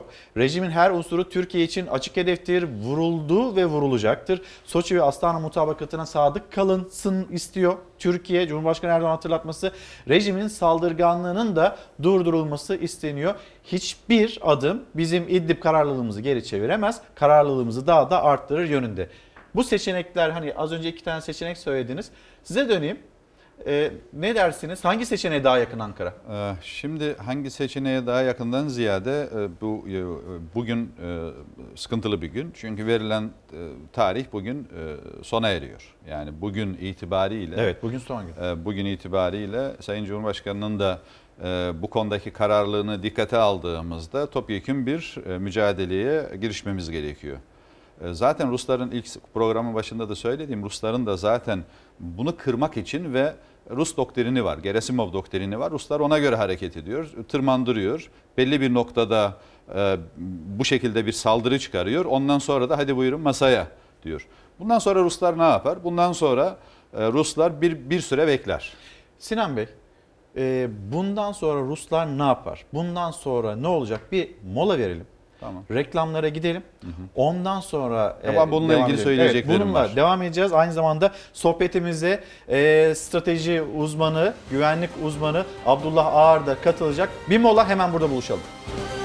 Efendim bir kez daha günaydın. Devam edeceğiz. Bundan sonra neler olabileceğini ve bundan sonra Rusya neler yapacak bu soruyu size yönelteceğim ama bir gidelim sınıra. Sınırda Özgür Aslan bizi bekliyor. Cilve gözünde sınırın son notlarını Özgür'den alalım. Özgür maalesef dün akşam bir şehit haberi daha aldık. İki de Mehmetçiğimiz yaralı. E, Bölgenin e, son gelişmeleri, bilgileri sende. İlker Karagöz 33 şehit haberinin ardından 33 şehidimizin olduğunun haberinin ardından zaten bölgede sıcak çatışma başlamıştı. Dün gün boyunca da o çatışmalar devam etti. Sınırcan, sınırdan topçu atışları yapıldı. İçeride zaten yoğun çatışma var farklı farklı köylerde ama hep aşağı yukarı aynı nokla, noktalarda Serakip ve Neyrap bölgeleri ve onların kırsallarındaki köylerde yaşanıyor çatışmalar. Ee, bu çatışmalar devam ederken ne yazık ki dün gece bir acı haber daha geldi. 34 şehit oldu. Ee, şimdi bölgede neler yaşanıyor dersek eğer şu an hala bölgede sıcak bir çatışma var. Ee, 130 me- 130 kilometrelik bir sınırımız var bizim İdlib'de ve yaklaşık 50 kilometrelik derinlikte yaşanıyor bu çatışmalar. Aslında çok büyük bir uzaklık değil. Bölgede Mehmetçiğin e, muhaliflerle beraber rejim güçlerine karşı koymasıyla ilgili çatışmaları sürüyor. Bu arada da insansız hava araçlarıyla silahlı insansız hava araçları da e, zaman zaman zaman zaman havada görüyoruz onları. Kendi sınır bölgemizde şu an bulunduğumuz noktanın üzerinde çıplak gözle rahatlıkla görebiliyoruz. Sınırın diğer tarafına da geçiyor insansız hava araçları ve SİHA'lar ve radarlardan, e, radar grafiklerinden, haritalarından geçtiklerini görebiliyoruz. Şu anda da sınırda bir hareketlilik var. Hemen sol tarafımızda e, tırların oluşturduğu bir sıra var. Yardım tırları sabahın erken saatlerinden beri bölgedeler. Yardım tırları da e, insani yardım için oraya doğru ilerliyorlar. İdlib'in güneyinde sıcak çatışma devam ederken kuzeyinde de ve diğer bölgelerde de mülteciler var. Sığınma sığınmacılar var. Sığınmacılar diyemeyiz tabii ama mülteciler var orada bekliyorlar. Ee, onlara da insani yardım gidiyor bölgeden. Aynı zamanda bugün Hatay'da 3 şehidimizin de cenaze töreni var. Sabah Saat 10'da birisi için cenaze töreni yapıldı. Öğlen ve ikindide de e, iki ayrı cenaze töreni daha olacak ve şehitlerimiz toprağa verilecek bugün. Peki Özgür şimdi burası e, bugün son gün e, tanınan son süre e, aynı zamanda. Peki bununla ilgili bir şey var mı? Yani bir, bir hareketlilik var mı? E, ekstra bir şey gözlemlediniz mi bu sabah?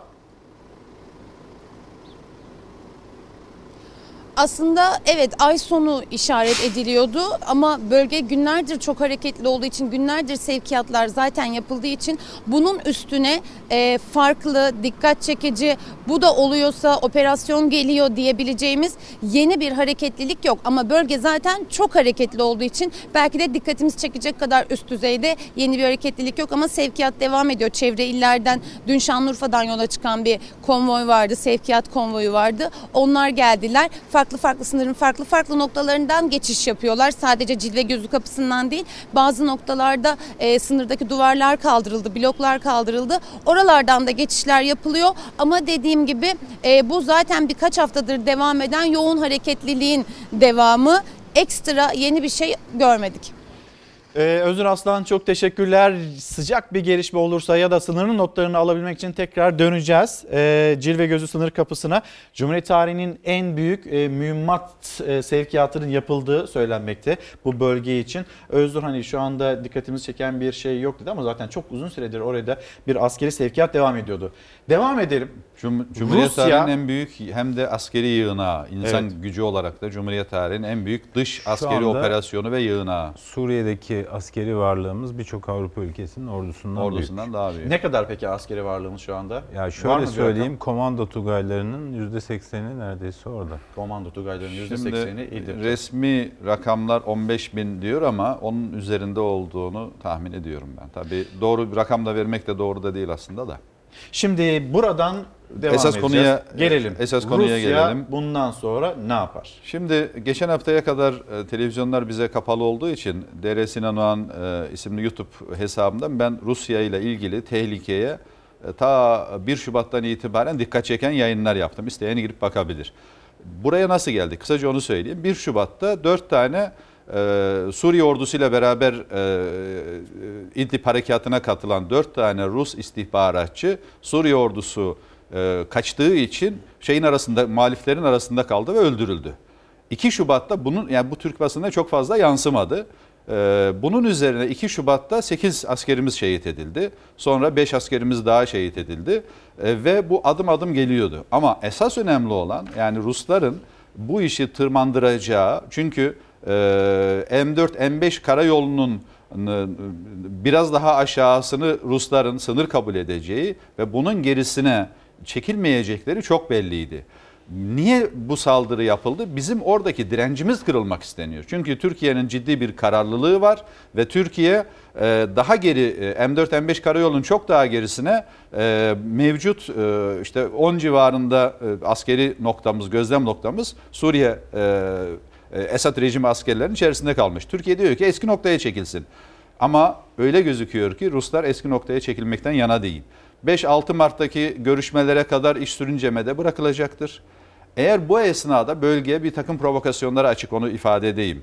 O Rus istihbaratçıların öldürülmesini onun için ifade ettim. Ee, Cumhurbaşkanı Erdoğan da dedi bölgede kontrol altında olmayan bazı gü- güçler var dedi. O güçler Suudi Arabistan'la diyalog halinde, İsrail'le diyalog halinde, Amerika ile diyalog halinde ve o kontrolsüz e, radikal güçler yarın öbür gün eğer e, herhangi bir şekilde ele geçirecekleri bir silahla örneğin bir iki tane Rus uçağı düşürürlerse veya başka bir şekilde bir e, sıkıntılı bir süreç yaparlarsa e, başlatırlarsa yine şey başlayabilir. Çünkü önceki 1 Şubat'taki had yani bunlar beklenmiyordu. 1 Şubat'taki hadisenin ben ciddi bir e, küresel bir provokasyon olduğu kanaatindeyim. Şimdi Onu da siz ifade bu edeyim. değerlendirmeleri yapıyorsunuz çünkü hani Rus kaynaklarından da takip etmeye günü gününe. Yani hem bir bir- endişeniz bir- daha bir- var sizin. Bir, bir, e, stratejist olarak hem de Türksam olarak biz bölgeyi en Türkiye'de bölgeyi en yakın bilen strateji merkeziyiz Türksam olarak. Ama maalesef bakın onu da söyleyeyim yeri gelmişken. Yani bazı fikirlerinizin dikkate alınması için yandaş olmanız lazım. Ya bu memleket meselesi, bu millet meselesi. Yani burada bu işi bilenlere devlet kulak versin ve böyle sıkıntılar yaşamayalım bir daha. O açıdan biz sürekli avazımız çıktığı kadar bağ- bağırıyoruz. Siz ekranları açtınız sağ olun sizin ekranınızdan. Bulamadığımızda kendi YouTube kanalımızdan bunları ifade ediyoruz. Bir endişeniz daha var. E, onu da dinlemek istiyorum sizden. Sonra bir kulak vereceğiz. E, Evet. Abdullah Ağar'a gideceğiz. O- şunu söyleyeyim yine işte Rus basınını tararken şöyle bir bilgiye rastladım. Biliyorsunuz İdlib meselesiyle Libya meselesi birbirinden çok bağımsız değil. Orada da Ruslarla karşı karşıyayız. Orada da Cumhurbaşkanı da ifade etti. Ciddi bir Rus özel e, askeri birliği Wagner gücü var. Wagner'in bir açıklamasını gördüm. Biz e, vaktinden önce Libya'daki e, faaliyetlerimizi durdurduk ve buradan çekiliyoruz şeklinde bir açıklaması var. Muhtemeldir ki, muhtemeldir ki e, Ruslar resmi ordusunu çok sahaya süremiyor. Bugün savaştığımız İran milisleri esas olarak sahada savaşıyor. Hani Rusya'nın, e, Suriye'nin de öyle sahada çok ciddi savaşan askeri yok. Orada son dönemde özellikle e, Neyrab ve Serakip gösterdi ki Hani hava Rusların hava saldırılarına rağmen e, yeniden bir karşı atak başlıyor ve bugün işte eğer Cumhurbaşkanı dediğini yaparsa karşı saldırı başlayacağı için muhtemeldir ki Libya'daki Wagner gücünün önemli bir kısmı İdlib'e kaydırılacaktır. Bunun da e, altını çizmek istiyorum, dikkat çekmek istiyorum. Bu çok önemli bir iddia. Deniz abi size döneceğim. Hemen bir e, misafirimiz daha var. Eğer telefon hattımızda hazırsa güvenlik uzmanı Abdullah Ağar. E, Abdullah Ağar e, günaydınlar. Bugün önemli bir gün. Bugün e, kritik bir gün aynı zamanda. Türkiye Cumhuriyeti'nin Esad rejimine e, tanıdığı sürenin son günü. Bugünden sonra ne olur? Bundan sonra ne olur? Geride kalan hafta maalesef hepimiz için Türkiye için çok sıkıntılı geçti. Çok üzücü geçti. 33 şehitimiz sonra acımıza acı eklendi. Dün akşam Milli Savunma Bakanlığı'ndan bir şehit haberi daha geldi. Bölgenin sıcağı devam ediyor. Bir yandan da e, 5 Mart'ta Erdoğan Putin'le yan yana gelecek mi? Bugünden sonra ne olacak? Bunlar tartışılıyor. Siz nasıl görüyorsunuz? Sahayı en iyi bilen isimlerden birisi de sizsiniz. Şimdi e, öncelikle saygılar e, size, saygılar konuklarımıza ve e, izleyicilerimize. E, bir kez daha başınız sağ olsun. Tabii e, paradigmalarda bazı değişmeler var. En azından buna dair emareler var.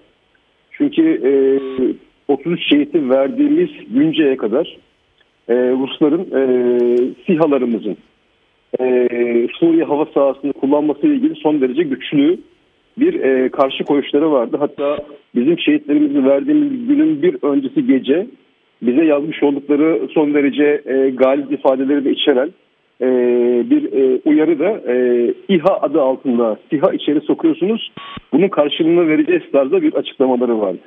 Belki de e, Rusların e, bir şekilde e, 33 askerimizi şehit vermemize sebebiyet veren olayların olaylarla ilgili e, kullanmış olduğu e, parametrelerden bir tanesi de bu.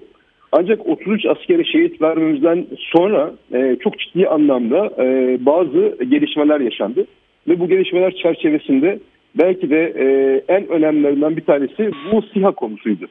E, bu Bununla ilgili bir açıklama yapılmamış olmakla birlikte e, bizim SİHA'larımızın e, özellikle o günden itibaren Suriye hava sahasında son derece e, güçlü bir etki gösterip e, oradaki rejime ait olan bir takım e, unsurları e, yani bunların içerisinde e, mobilize unsurları var, e, tankları var, zırhlı personel taşıyıcıları var, ateş destek vasıtaları var ve belki de e, çok önemli bir e, nokta e, SA-11 gibi, SA-22 gibi yani Panşir espriler gibi e, bir takım e, güdümlü orta irtifa hava savunma sistemleri var. Şimdi tabii bunların hepsinin imha edildiği gibi bir cümle kurmamız mümkün değil ama SİHA'ların ortaya koymuş olduğu bu etki ve bu etkiyle beraber ortaya çıkan e, koşullardaki veya paradigmadaki değişiklik mücadelenin seyrini etkileyebilecek bir karakter üretiyor. Çünkü e, bu e, silahlar, SİHA'lar, SİHA'ların burada kullanılıyor olması açıkçası şu an rejimin e, gerek ÖSO üzerinde gerek Türk Silahlı Kuvvetleri'nin sahadaki mensupları üzerinde üretmiş olduğu o ölümcül tehdidi domine edici bir karakter taşıyor. Bu tabii şunu da söylemem gerek, yanlış bilgi vermemek gerekiyor. Ee, operasyonel seviyede e, bir etki üretiyor. Yani stratejik manada e, yerine konabilecek, tekamül edebilecek bir takım silah sistemlerinde gelecekte devreye girebileceğine dair de uyarı yapmak gerekiyor. Çünkü bunun içerisinde bir başka tuzak fotoğrafı söz konusu olabilir. Kastım şu, şimdi operasyonel seviyede bir inisiyatif üstünlük elde ettiğimiz bir güncede bir, bir, bir bakarsınız e, stratejik seviyede bir tehditle veya bir vuruş gücüyle karşı karşıya kalabilirsiniz. Burada Rusya ile olan ilişkileri son derece dikkat edilmesi gerekiyor. Rusya'nın stratejik silah sistemlerini kullanması veya kullanmasıyla ilgili başkalarına icazet vermesine, yol vermesine izin vermemek gerekiyor. Çünkü üreticiye yıkım son derece ağır olabilir. Yani bu, bugünkü karşı karşıya kalmış olduğumuz rakamlarla çok daha ağır rakamlarla karşı karşıya kalabiliriz. Bunlarla ilgili de birkaç tane emare var aslında. Onları da söylemek gerekiyor e, Kafkaslardaki stratejik bombardıman filosunu İran taraflarına kaydırdığını görüyoruz. Bir diğer tarafı Tu, Tu 160'lardan e, oluşan bu filonun iki uçağının da Mihemim'de konuşlandırıldığını görüyoruz. Bir diğer tarafıyla da bakın şöyle e, geçmişte e, balistik füzelerini kullandıklarını gördük Rusların. Yani burada Ruslarla olan ilişkilerin seyri e, son derece önemli. Bununla ilgili bir parametre var. Söylemek gerekiyor. Çok son derece önemli. Resmi bir açıklama yapılmış olmamakla birlikte e, bir açıklama yakaladım ben. E, Rusya Federasyonu Savunma Konseyi ve Güvenlik Komitesi'nden yapılan açıklamada Rusya Suriye'deki Türkiye ile savaşmayacak ve iki ülkenin orduları arasındaki çatışmaları tehdit etmeyecek. Yani araya girmeyecek. Yani Sayın Erdoğan'ın Putin'e ifade ettiği e, aradan çekilip bizim e, Suriye rejimiyle e, yaşamamız gereken bir durum var. E, arada olmaya tarzında bir açıklayış şey olmuştu, talebi olmuştu. Belki de bu taleple ilgili bir gelişme var. Adı konmamış olsa bile bunun e, sahadaki yansıması şu andaki e, göstergesi SİHA'ların girmiş olması. Tabii bu SİHA'ları illaki Rusların e, icazeti veya e, izin vermesi, yol vermesi gibi bir cümle kurmakta çok doğru olmaz. Abdullah Ar, Abdullah Ar çok özür dilerim. Bir saniye burada Sinan Bey'in, Sinan Oğan'ın e, size bir eklemesi olacak. Bu arada e, Cumhurbaşkanlığı İletişim Başkanı Fahrettin Altun e, rejimin meşru bir hedef olduğunu söyledi. Dün Ankara temsilcileriyle bir araya geldi. Bu bilgileri de atlamadan ilerleyelim. İdlib önemli çünkü bu bizim için bir barış projesi, projesidir dedi. Türkiye için Avrupa Birliği, AB, NATO gereken desteği onlar vermediler. Rusya'ya da mesaj e, mutabakatlara geçici bir belge muamelesi yapılmasın. Rusya e, imzasına sahip çıksın yönünde. Şimdi az önce sizin kurduğunuz bir cümle var. Nedir efendim sizin eklemek istediğiniz? E, merhabalar Abdullah Bey. E, bu bahsettiğiniz e, haberi ben dün de bahsetmiştiniz. E, Rusça kaynaklardan araştırdım. E, Rusya'nın resmi açıklamalarında bu yok. E, Güvenlik Konseyi toplantısının Doğru, yok. açıklamasına da baktım yok. Şuna dikkat etmek lazım belki. E, işte orada da bizdeki gibi troll hesaplar var. Resmi e, işte fotoğraf Kremlin'in fotoğrafını koyup bir takım açıklamalar yazıyorlar. E, dolayısıyla resmi boyutuna baktığımızda böyle açıklanmış bir bilgi olmadığını e, gördüm. Onu ilave etmek istedim. E, Sayın Ağar, doğrudur. Heh, buyurun lütfen. E, doğrudur. Sadece e, bu açıklama yani e, teyitsiz açıklama diyelim. Düzeltelim isterseniz. Teyitsiz açıklamayı sahada teyit eden e, bir fotoğraf var. Bizim SİHA'larımızın sahada ortaya koymuş olduğu o son derece güçlü etki. Yani hani biz şehitlere verdiğimiz günün sabahında sahadaki arkadaşlarla e, irtibat kurduğumuzda en az 15 tane tank, tanklarının o gece e, etkisizleştirdiğine dair bilgiler vardı. Ki sonradan rakam daha çok arttı. Bununla, bununla da ilgili zaten paylaşımları Milli Savunma Bakanlığı yaptı. Şimdi tabii burada şunu şuna dikkat çekmek istiyorum. E, operasyonel seviyede elde edilen üstünlük veya inisiyatif stratejik seviyede elde edilen ve üstünlükle mutlaka e, desteklenmesi gerekir. Şimdi bakın buradaki mücadele sadece e, rejimle veya rejimin unsurlarıyla değil. Yani sahada karşımızda rejim, rejimin unsurları, rejimin e, e, paramiliterleri, İran, İran'ın paramiliterleri var. Bir diğer tarafıyla havada rejim ve Ruslar var. Arkada da nasıl davranacağını tam bilemediğimiz e, farklı e, yapılanmalar var. Yani e, radikal olarak tanımlanan terör örgütleri var. Böylesine bir ateş çemberinin içerisinde e, açıkçası çok fazla dost ve müttefikimizin olmadığı ortada. Yani Rusya'yı domine edecek veya hava sahasındaki etkisini domine edecek bir e, müttefik etkisinde olmadığına dair Türkiye'nin karşısında var. çok fazla tabii aktörü saydınız Sayın Ağar. Peki mesela e, işte gözlem noktalarımız onların etrafı rejim tarafından kuşatılmış durumda. Esad tüm bu aktörlerle birlikte elde ettiği o e, ya da sağladığı alanı bırakır mı, geri döner mi? Haritanın söylediği size ne? Şimdi e, açıkçası bir güç mücadelesi söz konusu olduğu zaman ve e, Rusya e, bu mücadeleye dahil olmadığı zaman e, manevra unsurlarının e, devreye girmesiyle birlikte, Türkiye'nin hava unsurlarının devreye girmesiyle birlikte şu ana kadar e, gelişen e, girişin ben e, öncelikli olarak durdurulacağını, durdurulabileceğini, sonra da geriye atılabileceğini değerlendiriyorum.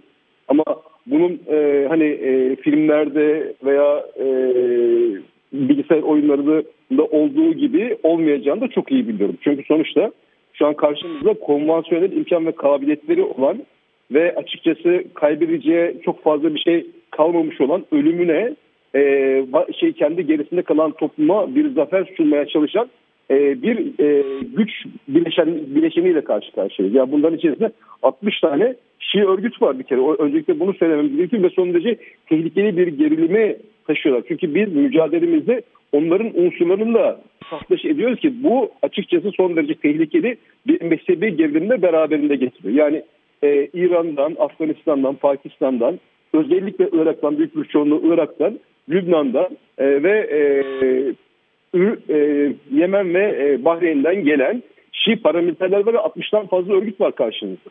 E, Bir, diğer tarafıyla bunların ellerinde de konvansiyonel silahlar var. Yani IŞİD'le mücadeleden elde etmiş oldukları. Hatta şunu da söylememiz gerekiyor. Toçka füzeleri kullandığına dair bir takım şeyler var. E, fotoğraflar var ki Toçka füzeleri İran'ın kullanmış olduğu son derece etkili e, kısa menzilli balistik füzeler ve bu, bu alanlarda şu an kullanılıyor. Görüyoruz bunları.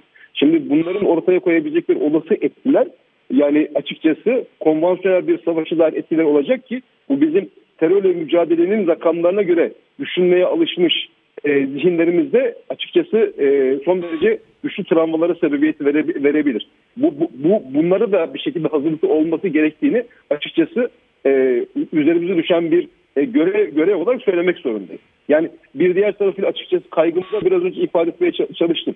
Konvansiyonel alanda yani operasyonel alanda elde edilmiş olan inisiyatif ve üstünlükler stratejik alandaki e, üstünlüklerle perçinlenmediği sürece, stratejik alanda karşı karşıya kalınacak tehditler ve baskılar domine edilmediği sürece çok büyük bir hayal kırıklığına dönüşebilir.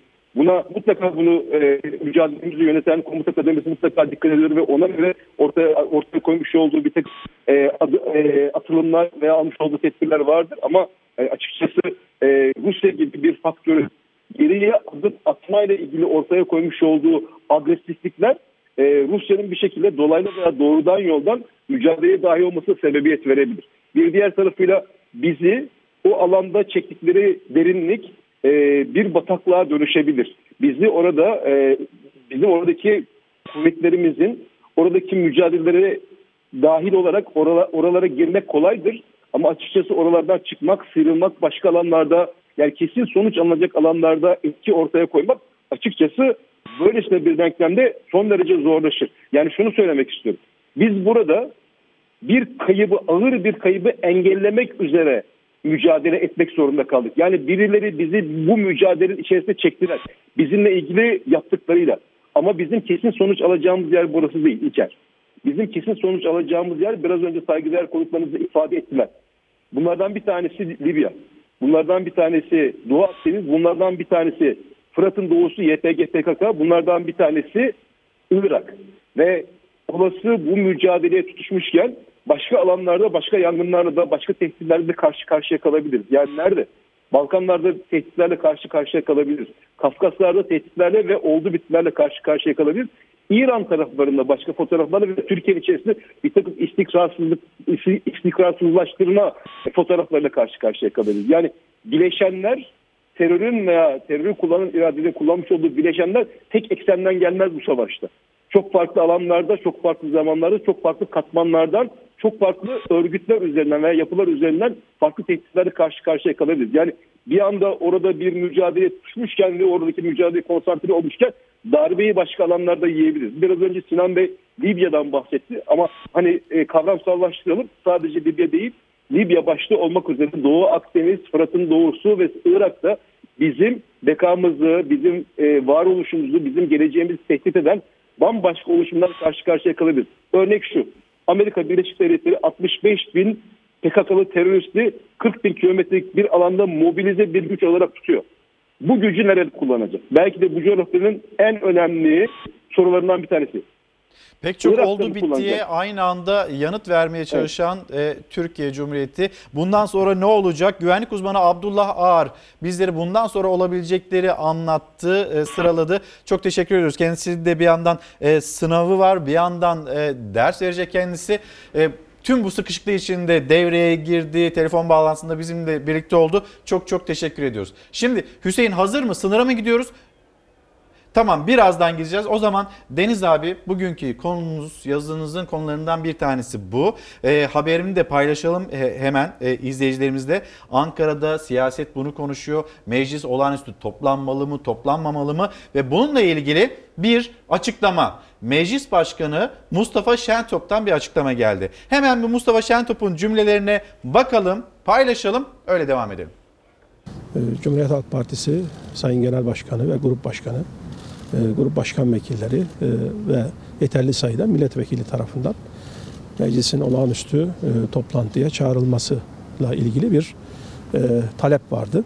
Türkiye e, bu konuda e, çok farklı siyasi görüşlerden bütün siyasi partilerin e, hepsinin bir birlik, beraberlik ve iyi niyet içerisinde hareket ettiği kanaatimi de ifade edeyim. Bu taleple hedeflenen şey e, esasen e, olan biten konusunda e, detaylı olarak meclisimizin, Türkiye Büyük Millet Meclisi'nin bilgilendirilmesi, e, bunun üzerinde bir görüşme yapılması, değerlendirme yapılması. Bunun olabilmesi için de yürütmeden ilgili bakanın veya bakanların e, burada bulunması gerekiyor.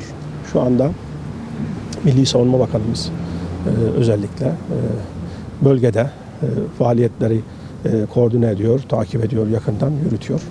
Dolayısıyla yarın yapılacak bir toplantıda yürütmeden e, bir e, temsilcinin bulunması ve bu anlamda genel kurulumuzu bilgilendirilmesi e, imkanı, ihtimali gözükmüyor. Salı günü hem verilecek bilgilerin niceliği hem de niteliği bakımından meclisimizi daha çok tatmin edecek bir görüşmenin yapılabileceğine dair bir kanaatim var. Hemen Emre'ye gidelim çünkü orada bir hareketlilik var. Emre nedir notlar? İlker Karagöz sınırın sıfır noktası diye tabir edilen yerdeyiz. Biraz önce burada sınır noktasında gerçekten tansiyon çok yüksekti. Şimdi de o tel örgüleri göstermek istiyorum. Kenan Özcan'dan da rica edeyim. İşte gördüğünüz bu tel örgüden biraz önce burayı parçalayarak Yunan topraklarına gitmeye çalışan mülteciler oldu. İşte görüyorsunuz hemen birkaç adım ötemiz Yunan toprakları ki zaten hemen yan tarafta da göreceksiniz. Yunan devriyesi burada polis ekipleri burada mülteciler buraya girmesin diye işte e, mültecilere ait battaniyeler. Hatta biri kaçmaya çalışırken içeride bir battaniyesi var. Muhtemelen o da Yunan polisi tarafından gözaltına alınmış olacak. Yunan polisi burada bekliyor. Biraz önce tansiyon yükseldi dedik. Nasıl yükseldi? Tel örgülerle karşı tarafa geçmeye çalışan mülteciler oldu. Biraz yürüyerek anlatalım çünkü alternatif yollar deneyerek buraya gelmeye çalışıyor mülteciler. Etrafı anlatırken işte az önce yayın yaptığımız nokta Pazar Kule sınır kapısının hemen ön tarafıydı. Yani Türk tarafı ve tampon bölgeye giden yoldu. Burası ise sınıra giden o tarla. İşte bu yolu kullanarak işte etrafta da görüyorsunuz bu mültecileri. Biraz önce tansiyon yükseldi dedim İlker Karagöz. Hemen tel örgüyü aşarak yani tel örgüden atlayarak Yunan tarafına geçmeye çalışan mülteciler oldu ve o sırada Yunan polisi de biz buraya koşarak gelirken gördük ki sis bombalarıyla ses bombalarıyla onlara müdahale etti. Burada tansiyon yükseldi şimdi biraz daha duruldu diyelim ama burada da sayı artıyor. İşte görüyorsunuz genci yaşlısı çocuğu birçok mülteci buraya gelerek bariyerleri aşarak tel örgüleri aşarak Yunanistan tarafına geçmeye çalışıyor. Tansiyon yükseliyor çünkü katı tutumu devam ediyor.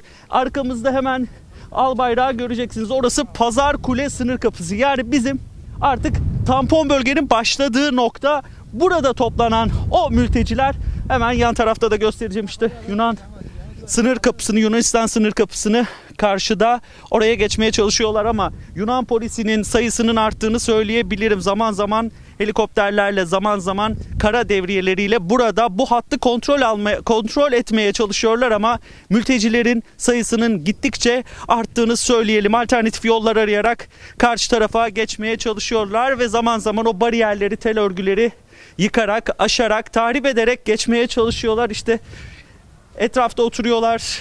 Açlar muhtemelen çünkü yanlarında çok e, yanlarında çok yemek olmadığını söyleyebiliriz.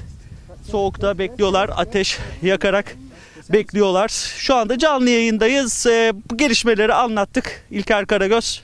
Emre orada e, elbette hareketli saatler oluyor. Gün içinde dünden beri zaten gün içinde de kuşkusuz oraya gelen insanların sayısı artacaktır. E, orada bariyerlerin, tellerin nasıl yıkıldığını Emre Üskübar'la anlattı. Birazdan tekrar o bölgeye döneceğiz. Şimdi meclise gidelim. Mecliste dört parti ortak bildiri. O haberi paylaşalım.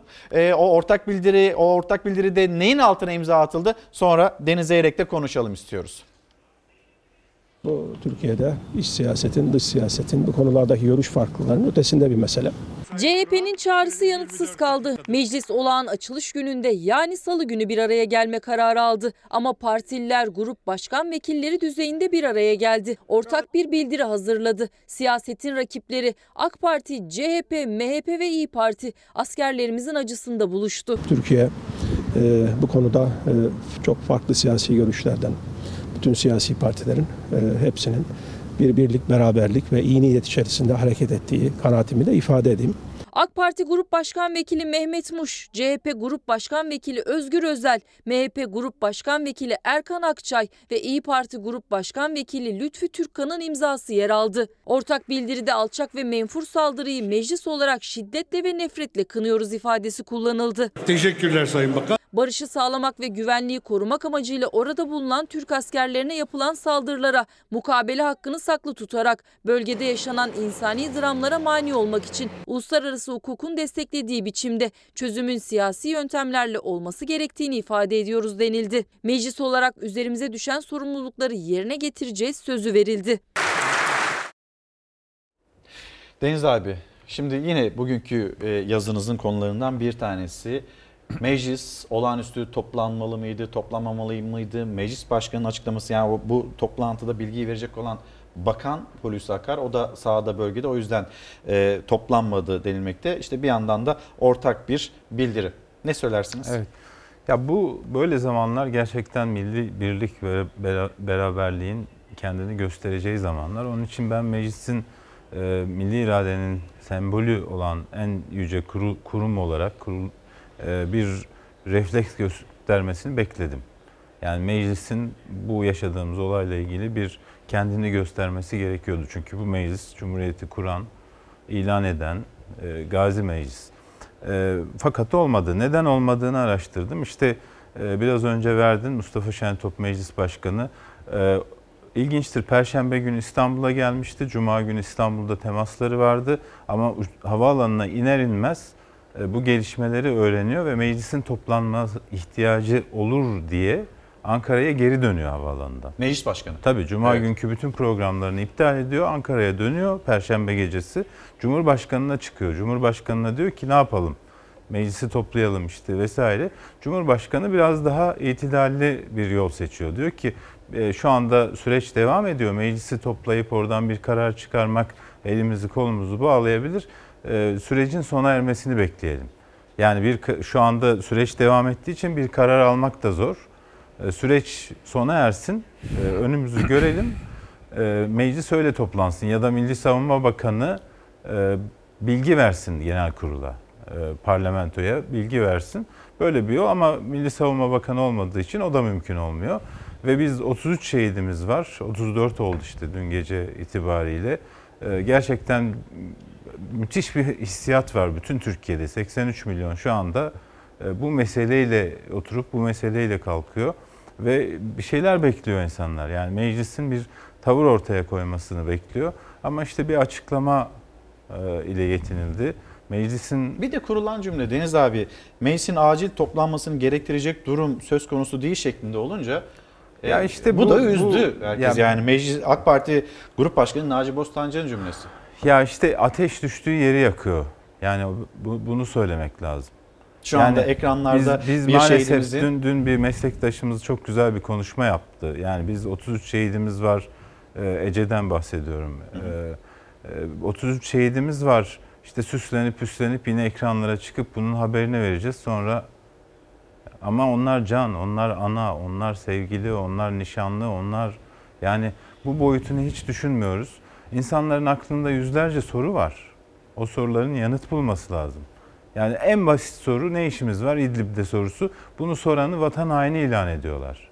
Şu anda da ekranlara yansıyan bir gerçek var. Uzman onbaşı e, Emin Yıldırım İdlib şehitlerimizden Hatay'da cenaze töreni Diyanet İşleri Başkanı Ali Erbaş şu anda e, cemaate e, bir konuşma yapıyor ve 34 şehidimiz var. İşte 34 şehidimizden bir tanesi de uzman onbaşı Emin Yıldırım. Hepsinin ayrı hikayesi var. Tabii. Senin söylediğin Yani gibi. Abi. ödeyemeyeceğimiz bir hakları var onların. Çünkü onlar bedelini canlarıyla ödedi. Neyin bedelini canlarıyla ödediklerini bilmeye bu milletin hakkı var. Şimdi şehitlerimize gidelim, şehitlerimizi analım ve onlar, onların hikayelerine bir bakalım. Türkiye'nin dört bir yanına düştü ateş ama 21 ilde o acının adı evlattı. Babaydı, eşti. Hepsi bir annenin, bir babanın evladıydı. Şehit ateşi geride bıraktıkları yarım kalan hikayeleri yürekleri yaktı, kavurdu. Tekirdağlı şehit Nihat Kara 2018 yılında uzmanlık sınavını kazandı. Kuzey Irak'ta görev yaptı. Kolundan yaralandı, gazi oldu. Kırklareli'nin Lüleburgaz ilçesindeki birliğinden iki gün önce gönüllü olarak İdlib'e gittiği ortaya çıktı. İstanbullu şehit uzman onbaşı Emre Baysal'ın 50 gün sonra düğünü olacaktı. Kendisi e, nişanlı. Düğünü e, Nisan e, 20'sinde e, düğün olacaktı. Piyade uzman çavuş Selman Cankara evli ve bir çocuk babasıydı. Adıyamanlı piyade uzman onbaşı Mehmet Orhan beş kardeşin en küçüğüydü. İki yıldır görevdeydi. Yüzbaşı Süleyman Şahin evli iki çocuk babasıydı. Piyade Assubay Çavuş Muharrem Öğütücü Bingöllüydü. 3 yıllık askerdi. 4 ay önce nişanlanmıştı. Uzman çavuş Güven Kurtulmuş 23 yaşındaydı. 4 aylık evliydi. Çok değil daha birkaç hafta önce eşinin hamile olduğu haberiyle sevinmişti. Kahramanmaraşlı şehit uzman onbaşı Ahmet Saygılı'nın 3 kardeşinin de kendisi gibi asker olduğu öğrenildi. 21 yaşındaki uzman onbaşı Recep Bekir 15 gün önce İdlib'e gitmişti. Kahramanları memleketlerine asker selamıyla uğurladı silah arkadaşları ve kuvvet komutanları. 5 İdlib şehidi uzman onbaşı Ahmet Alpaslan, uzman onbaşı Recep Bekir, uzman onbaşı Ali Taş, Ercuma Bağtur'la uzman çavuş Halil İbrahim Akkaya için Hatay Devlet Hastanesi'nde tören düzenlendi. Törene Milli Savunma Bakanı Hulusi Akar ve kuvvet komutanları da katıldı. 28 şehidin al bayrağı sarılı tabutları ise Hatay'da düzenlenen askeri törenin ardından memleketlerine uğurlandı. İdlib meselesi önemli bir konu, önemli bir başlık. Bu e, konu e, nedeniyle de aslında Türkiye'de herkesin iktidarıyla muhalefetiyle bir olması gerekiyor. Sesini duyurmak isteyen kişiler mesela o isimlerden bir tanesi Sinan Oğan. E, Onların da sesinin duyulması gerekiyor. Sinan Bey son söz olarak siz ne söylersiniz, ne eklemeler yaparsınız? Ee, doğru dediniz. Bugün e, siyaset yapılacak gün değil. Bugün birlik, beraberlik olunacak gün. E, devlet aklının e, devreye girileceği gün. Gaz verme günü değil, bugün devlet aklıyla hareket etme günüdür. Büyük devletler e, yeri zamanı gelir, onu bekler. O zaman gereğini yapar. Elbette canımız yanıyor, yüreğimiz yanıyor. 33, 34 e, şehidimiz var. Ee, ama bir 34 şehit olmaması için daha aklı selim hareket etmekte fayda vardır. Bir de e, ben fikirlerine çok değer verdiğim Abdullah Ağar askeri stratejist e, önemli bir konuya değindi. Saha bilgisi iyidir. Sahada e, Türkiye'nin sihalarına müsaade ediliyor dedi. Bu doğru. E, Türkiye'nin e, hava sahası kapalı olan e, İdlib'de Rusya sihalarımızı düşürmeye dönük veya işte Esad birlikleri bir girişimde bulunmadılar ve e, ciddi bir zayiat verdirdik. Yani ben e, gurur duyduğumu da ifade ediyorum sihalarımızla, İHA'larımızla. Türkiye'nin bu alanda önemli bir başarısı. Ancak bu, bu bunun gerekçesi şudur.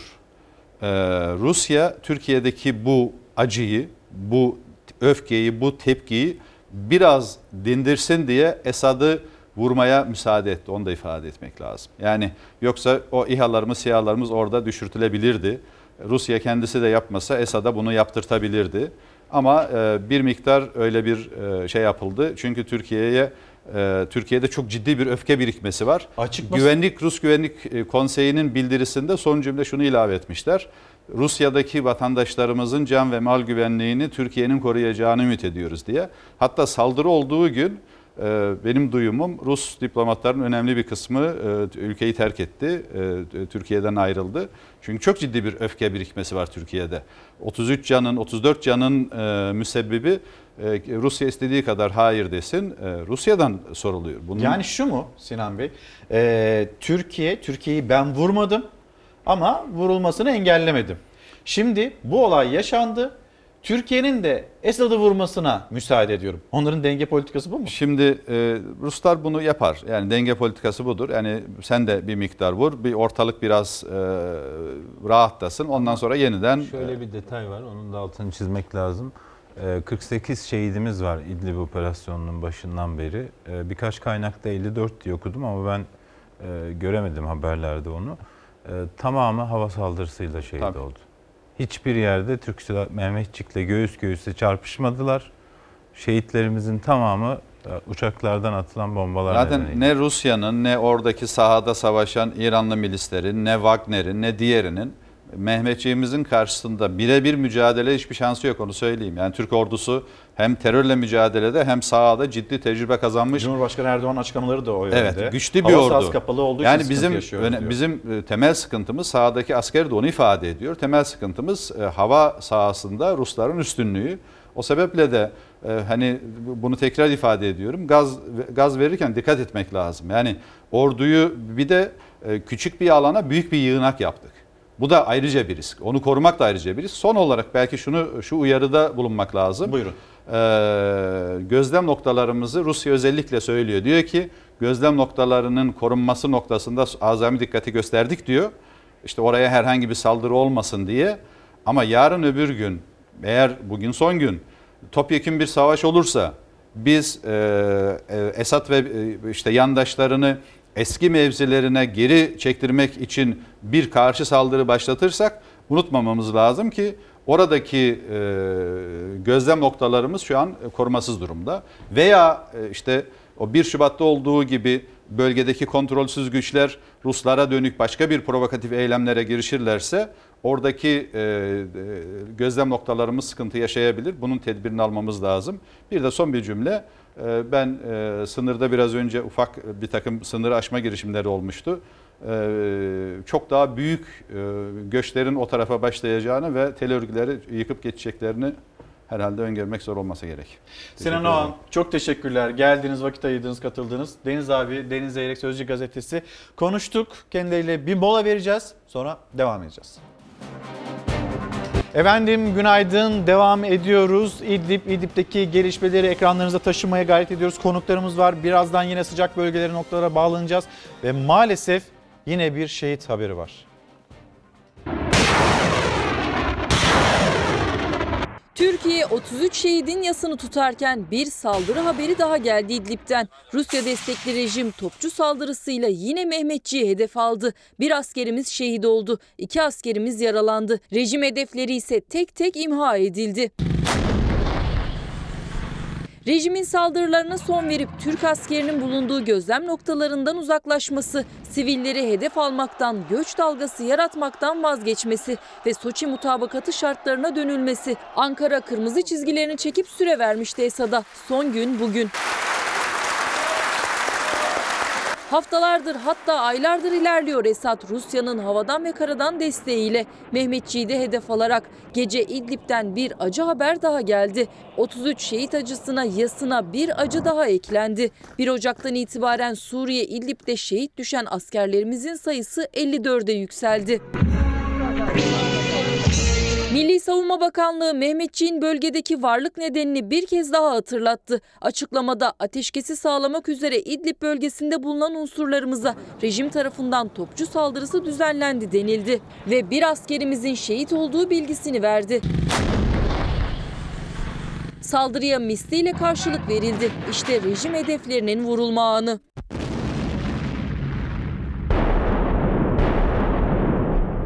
Namlusu Mehmetçi'ye yönelmiş 8 tank, 4 zırhlı muharebe aracı, 5 obüs ve 2 çok namlulu roket atar. Hepsi imha edildi. 56 rejim unsuru da etkisiz hale getirildi. Milli Savunma Bakanlığı şehitlerimizin kanını yerde bırakmadık.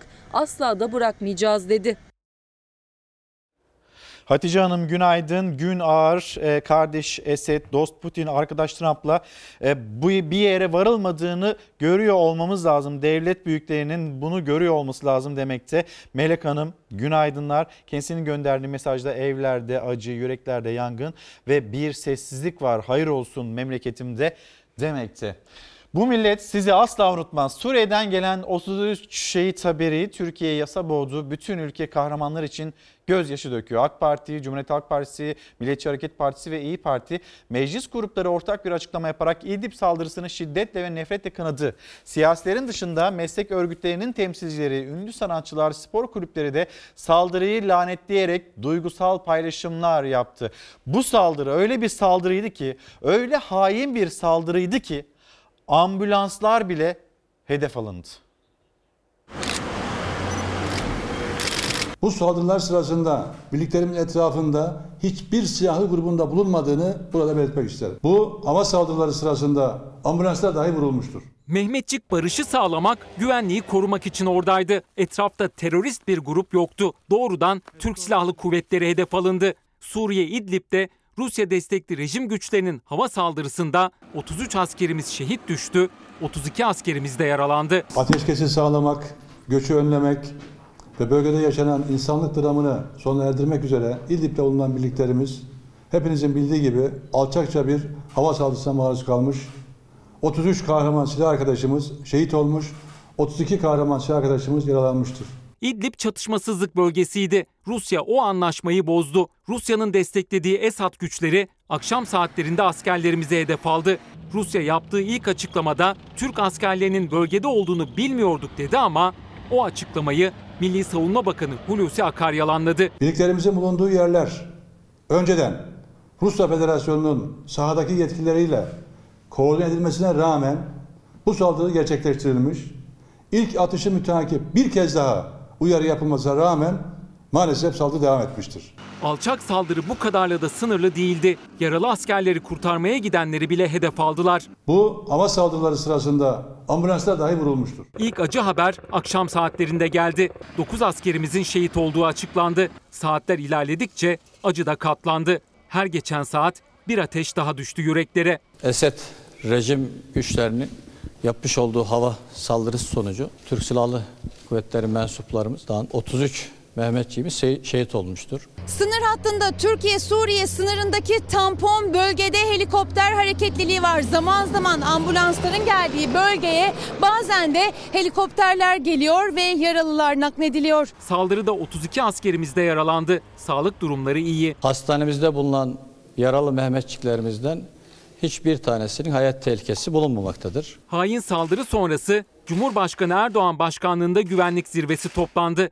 Suriye rejimine verilecek karşılık işte bu toplantıda belirlendi. Gazete Pencere büyük çelişki başlığıyla çıktı e, bugün okurların karşısına. Bir tarafta Kremlin sözcüsü Peskov askerlerin yeri bize bildirilmeli açıklaması. Diğer tarafta Milli Savunma Bakanı Hulusi Akar askerlerimizin yerini bildirdik İdlib'deki Türk askerlerine yönelik saldırının ardından Türkiye-Rusya ilişkisinin de tanımlayacak soru işaretleri yanıt arandı ama bulunamadı. Açıklamalar çelişkili denilmekte. Saldırının ardından Rusya bombaların Rus uçaklarından değil Suriye uçaklarından atıldığını duyurdu. Yani biz yapmadık ama vurulmasını da engellemedik. Rusya'nın kurduğu cümleler bu şekilde. Askerlerin yeri bize bildirilmedi ya da Türk askeri e, olmaması gereken yerdeydi açıklamaları Rusya'yı temize çıkarmıyor, temize çekmiyor. Milli Savunma Bakanı tüm bilgilerin verildiğini söylüyor. Devam edelim. Türk Gün Gazetesi, Türk Gün Gazetesi'nde işte Türkiye yasta bunun bilgisi. Aynı zamanda MHP lideri Devlet Bahçeli her yerde ezilmeli, düşman görüldüğü yerde ezilmelidir. Kava, kara harekatı, hava harekatı ne gerekiyorsa yapılmalıdır cümlesini kurdu. Cumhurbaşkanlığı Sözcüsü İbrahim Kalın bunun hesabı sorulacak dedi ve yine Cumhurbaşkanlığı İletişim Başkanı Fahrettin Altun'da Rusya sorumlu davranmadığı Rusya'yı e, aslında hedef alan bir açıklama ve manşet kahpeliğe misliyle cevap verildi. 33 şehidimizin olduğu İdlib'deki saldırıya Türk Silahlı Kuvvetleri misliyle cevap verdi. Uçak, SİHA ve kara ateş destek vasıtalarıyla 200'den fazla rejim hedefi vuruldu. 329 rejim askerinin öldürüldüğü bilgisi de yine Türk Gün gazetesinin manşetinde.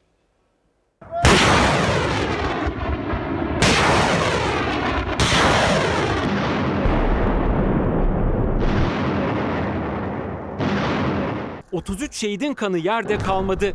Rejime ait belirlenen hedefler böyle yerle bir edildi. Türk Silahlı Kuvvetleri bölgeyi havadan ve karadan ateş altına aldı. Esad rejiminin Türk askerine hedef aldığı kalleş saldırıya Türkiye meşru müdafaa hakkını kullanarak anında ve misliyle karşılık verdi.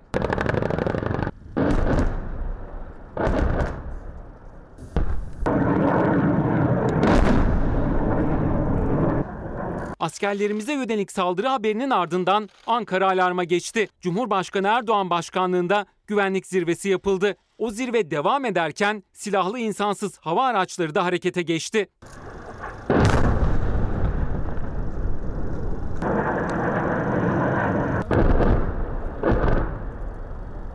Yaklaşık 6 saat süren toplantının ardından ilk açıklamayı İletişim Başkanı Fahrettin Altun yaptı. Hava ve kara ateş destek unsurlarımızla rejimin bilinen tüm hedefleri ateş altına alınmıştır. Alınmaya devam etmektedir. Namlusunu askerlerimize doğrultan gayrimeşru rejime misliyle mukabele edilmesi kararlaştırılmıştır. Kahraman askerlerimizin kanı yerde bırakılmayacak. Suriye sahasında devam eden faaliyetlerimiz bayrağımıza uzatılan eller kırılana dek sürecek.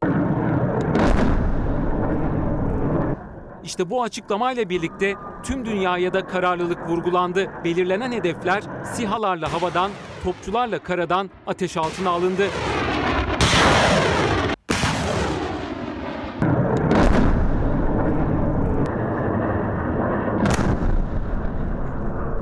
Rejime ait zırhlı araç konvoyları, karargah ve cephanelik olarak kullanılan yerler tespit edilerek imha edildi. Hareket belirlenen noktalardaki hedefler de sırasıyla yok edildi. Rejime ait hedefleri ateş altına alan ve bomba yağdıran Türk Silahlı Kuvvetleri bölgedeki en sıcak anlara ait o görüntüleri paylaştı.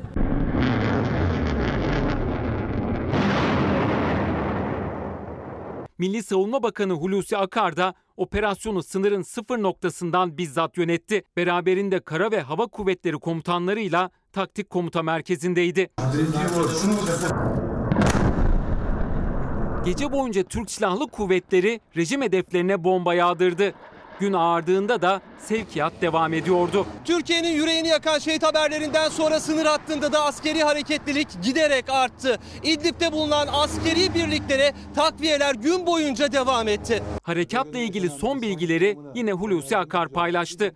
Operasyon sonucunda 329 rejim askeri etkisiz hale getirildi. Hain saldırı sonrasında uçak, SİHA ve kara ateş destek vasıtalarımızla derhal 200'den fazla rejim hedefi ağır şekilde ateş altına alınmıştır. 5 helikopter, 23 tank, 10 zırhlı araç, 23 çeşitli cins ve çapta top ve obüs, 5 mühimmat kamyonu, 1 SA-17, 1 SA-22 hava savunma sistemi, 3 mühimmat deposu, 2 malzeme deposu, bir karargah binası etkisiz hale getirilmiştir. Bugüne kadar şehitlerimizin kanını yerde bırakmadık. Bundan sonra da bırakmayacağız. Rus hançeri Karar Gazetesi'nin manşeti diye okuduk. Dünyadan Ankara'ya destek kimler destek veriyor ya da sadece sözlü olarak destek veriyor. Bakalım NATO, NATO Genel Sekreteri Stoltenberg Türkiye'ye güçlü desteğimizi göstermek için toplandık. Peki ne yaptınız? Henüz ortada bir şey yok. Avrupa Birliği, Birleşmiş Milletler, Amerika Birleşik Devletleri Dışişleri Bakanlığı, NATO müttefiki Türkiye'nin yanındayız. Rejim, Rusya ve İran destekli güçlerine alçak saldırılara son vermeye çağırıyoruz. NATO müttefiki Türkiye'nin yanındayız diyen Amerika Birleşik Devletleri Türkiye ile müttefik olduğunu şimdi şimdi hatırlıyor. Fırat'ın doğusunda Türkiye ile müttefiklik ilişkisi var mı Amerika Birleşik Devletleri'nin? Hayır onlar orada terör örgütünü destekliyor. Fırat'ın batısına baktığımızda hani bir sürü büyük devlet anlaşmaları imzaladığımız Rusya, S-400'leri Amerika Birleşik Devletleri'nin ambargolarına rağmen S-400'leri aldığımız Rusya, işte nükleer anlaşmalar, nükleer santral anlaşmaları yaptığımız Rusya ve Rusya'nın tavrı Karar Gazetesi'nin manşetinde yazıyor zaten Rus hançeri diye. Gelelim Sözcü Gazetesi onun manşetini hemen hatırlatalım bir kez daha sizlere. Kendi göbeğimizi kendimiz keselim. Rusya ikili oynuyor, ABD, NATO, Avrupa hepsi ikili oynuyor. Atatürk'ün yurtta barış, dünyada barış ilkesinin dikkate alınmaması bugün Türkiye'ye acılar yaşatıyor. Sınırımızın ötesinde terör belasıyla mücadele etmek ve bölge huzur getirmek için gittiğimiz Suriye'de menfaat peşindeki kurtlar sofrasına düştük denilmekte. Fırat'ın doğusunda şöyle bir haritayı açtığınızda baktığınızda Suriye'de enerji alanları, enerji havzaları ne şekilde ve nerede toplanıyor diye baktığımızda Fırat'ın doğusunda toplanan enerji alanları ve bu bölgede enerjiyi tamamen kendisine almaya çalışan Amerika Birleşik Devletleri. İşte Fırat'ın e, Fırat Nehri, Fırat'ın doğusu Amerika Birleşik Devletleri bu bölgede PYD, YPG'ye orada terör örgütlerine de bir jandarma görevi vermiş. Onlar enerji alanlarını burada e, muhafaza etmeye çalışıyorlar. Fırat'ın batısına geldiğimizde işte bu bölgede Rusya hakimiyetini sürdürüyor. Sonra şunu diyoruz, e, tamam Esad, Esad'ın toprağı, Esad'ın toprağı ama Amerika Birleşik Devletleri'ne ses çıkartmayan bir Esad. Rusya'yı kendisine çağıran bir Esad. Sonra Türk askerini hedef aldığında da Esad vurdu cümledir. Hayır. Rusya'nın desteği olmadan Esad'ın böyle bir adım atma ihtimali yok. Esad'ın nefes alma ihtimali de yoktu uçaklar, bombalar, hava savunma sistemi hepsini veren bir Rusya ile karşı karşıyayız.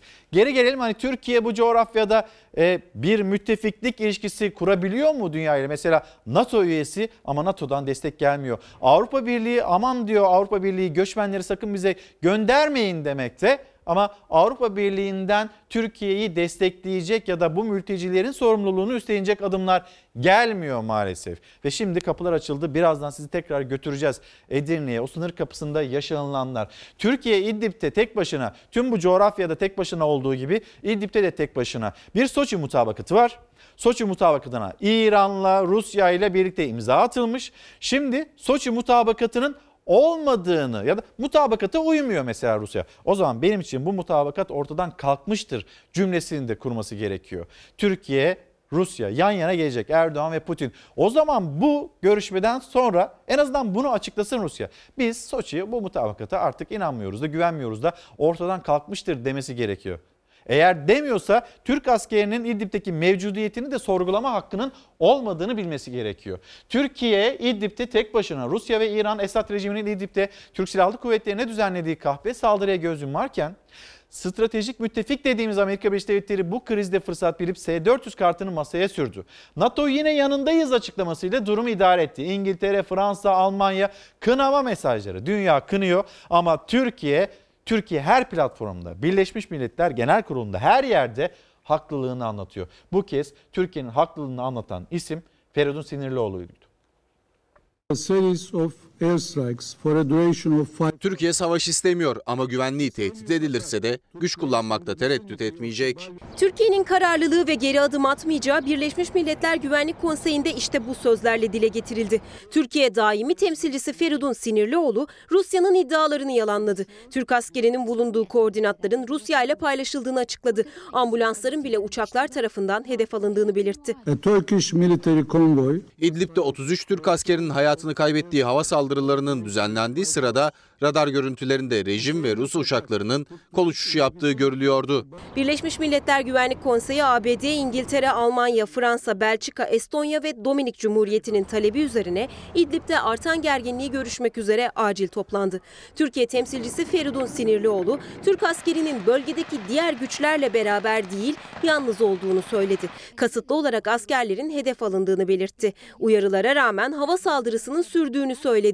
Mr. President, the Turkish contingent Türkiye'nin İdlib'deki varlığı insani yardımların sürdürülmesinin de tek garantisi. Rejim ve destekçileri Türkiye'yi kirli bir savaşa sürüklemek istiyor.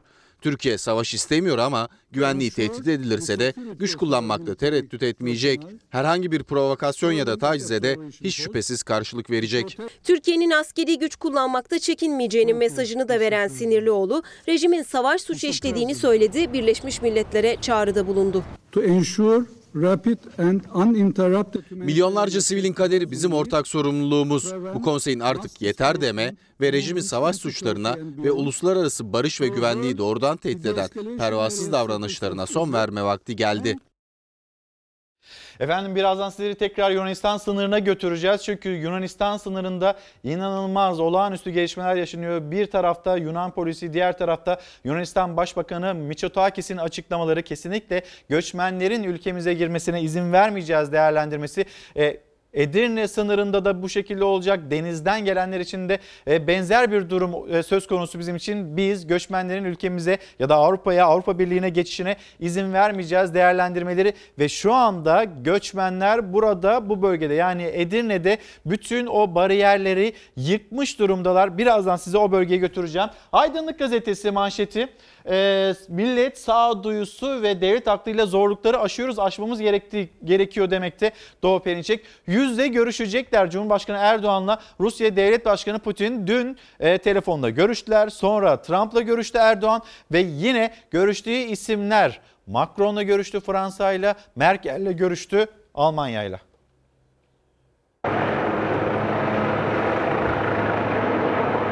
İdlib'de rejimin alçak saldırısına sahada karşılık verilirken bir yandan da temaslar sürüyor. Cumhurbaşkanı Recep Tayyip Erdoğan İdlib diplomasisini gün boyu sürdürdü. Amerika Birleşik Devletleri Başkanı Donald Trump'ın ardından Almanya Başbakanı Angela Merkel'le de görüştü.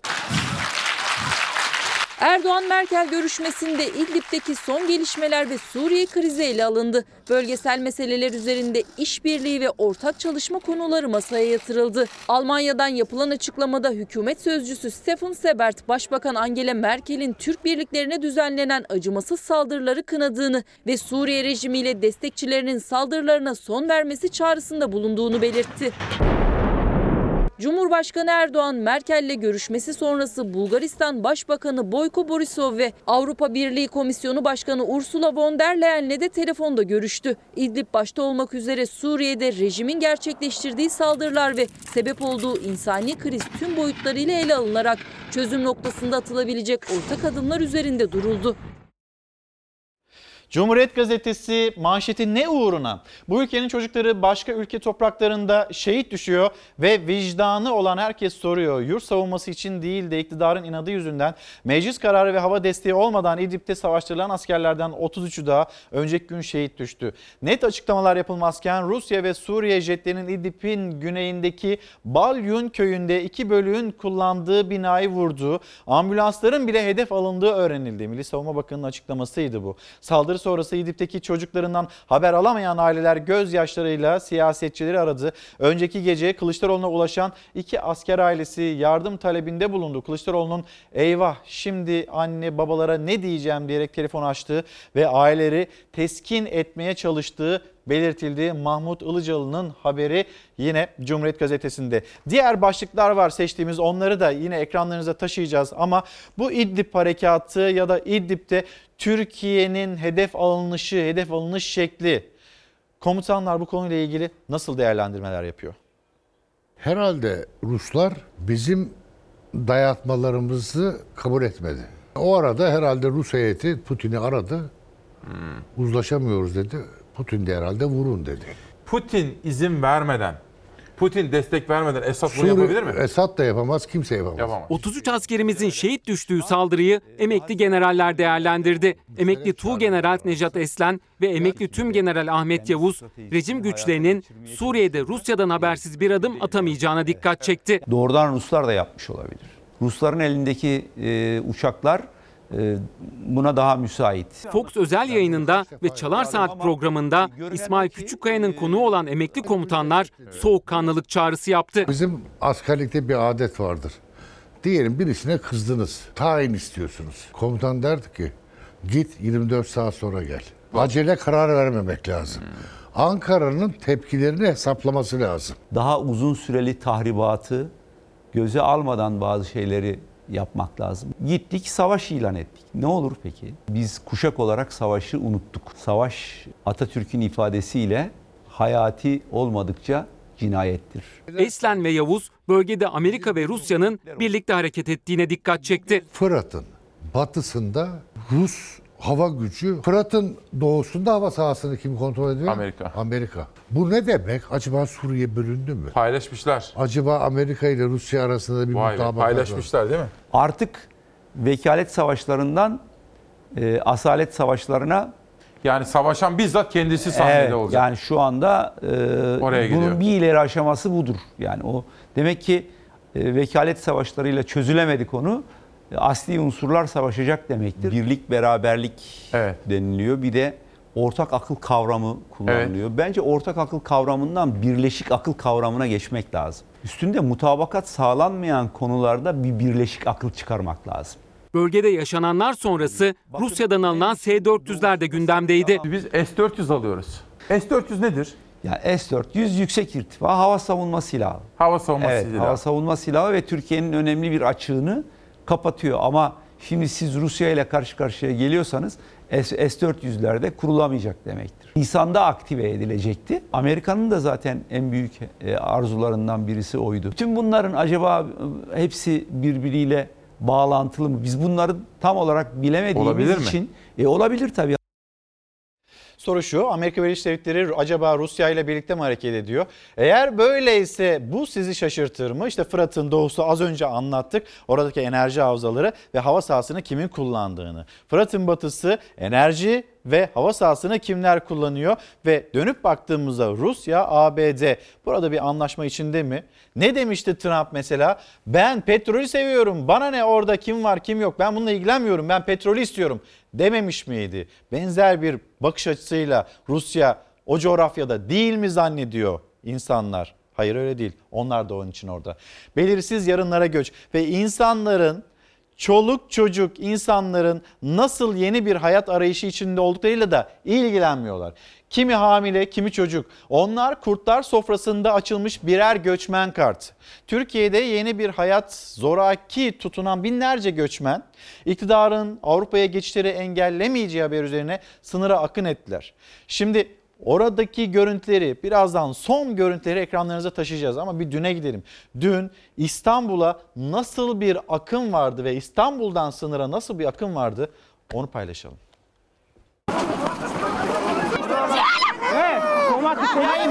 Çocuklar da. Yavaş yavaş yavaş yavaş.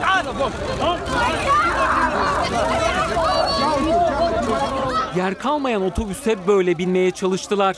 Birbirlerinin üstüne basarak ya da kapı yerine başka yolları kullanarak. İstanbul'dan Avrupa'ya mülteci akınının en çarpıcı görüntüleriydi bunlar.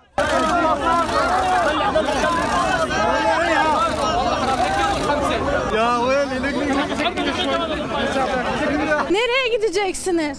Ama bilmiyorum şu an nereye gideceğimi. Kaç çocuğunuz var? İki çocuğum var. Afganistan'da savaş var. Gurbetteyim. Son durağımız şeyde gideceğiz. Avrupa'da gideceğiz. Almanya, Fransa. Otobüs sizi nereye götürecek? Nereden geliyor otobüs? Ee, o, o, o konuda bilgimiz yok. Burada bekleyin dediler. Otobüs buraya gelecekmiş. Bindikleri otobüs onları nereye götürecek bilmeseler de rotaları belli. Avrupa, Türkiye'nin karadan ve denizden Avrupa'ya gitmek isteyen mültecileri engellemeyeceğini duyunca çocuklarıyla yola koyuldular.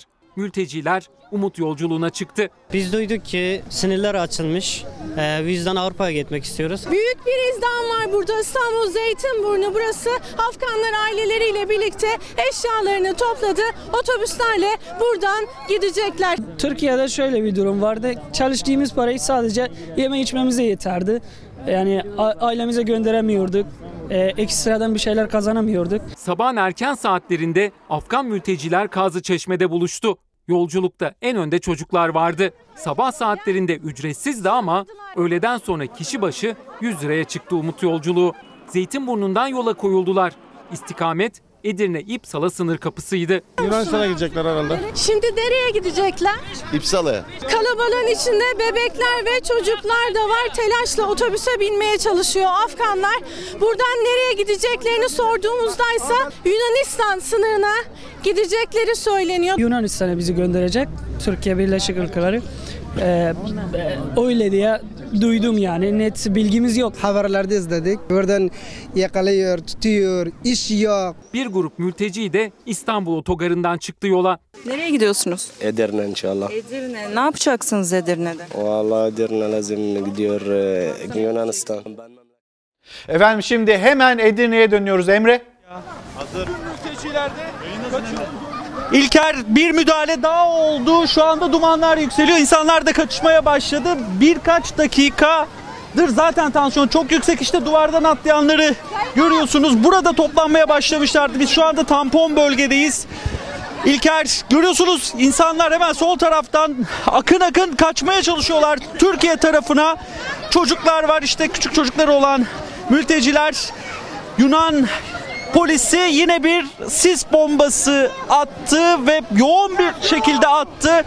Şu anda toz duman Türkiye Yunanistan sınırı işte kaçışan mültecileri görüyorsunuz.